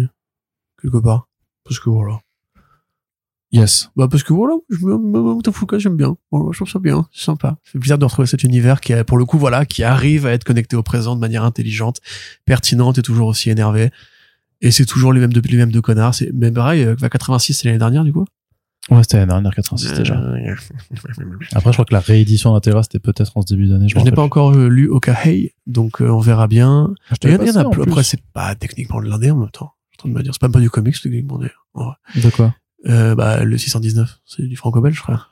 Et ouais. Oh, Oh là là, à chaque fois qu'il veut forcer avec son 619, lui. De- Hein c'est complètement du Mais donc, ouais, il y a plein de trucs, et encore une fois, je trouve qu'on a. un T'écouteras peu- le, le podcast euh, avec euh, Paula de cette Press où elle explique comment en fait les Espagnols utilisent en fait le, le- la dénomination de leur production locale. Ils appellent ça aussi du comics en fait. euh, J'écouterai, du coup, ouais. Voilà. ouais. Et tu verras que ça te permettra d'avoir un, un regard différent sur Mais ce tu, que tu dis pas saison de sang, toi. hein? Saison tu m'as rebattu les oreilles. Mais saison de euh, sang, il a, pour moi, c'est pas, pas une nouveauté 2022. Bah oui, mais bon, c'est de Technique- l'indé. techniquement, il a commencé en facile à acheter pour les gens. fin d'année dernière. Mais saison de d'aller sang, oui, les bien sûr, c'est un, coup de cœur aussi de cette année pour, pour la VF notamment. Mais après, il me semble que ça, ça avait commencé l'année dernière. Donc pour moi, c'est plus un coup de cœur 2021. Maintenant, la VF est arrivée là. Donc voilà. Ouais, ouais, mais ouais. euh, mais pour, c'est pour moi, j'ai nouveauté 2022. C'est vraiment un truc qui a vu le jour en 2022.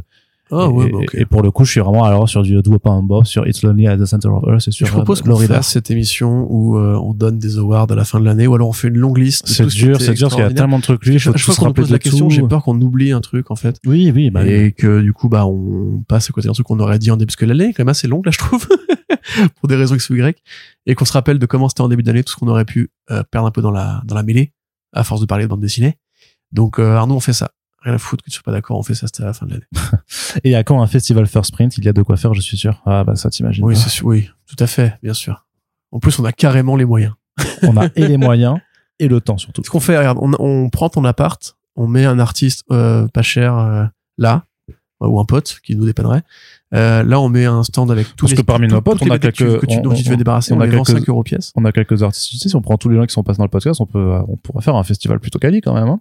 Après, il faut louer un espace, et puis il y en a beaucoup qui sont à l'étranger. et Il faudrait leur payer le billet, l'hébergement, le local, la Mais déco. peut-être qu'il faudrait faire- non, la mais peut-être que ça pourrait être autre la chose. les Ouais. taxes, tout ça.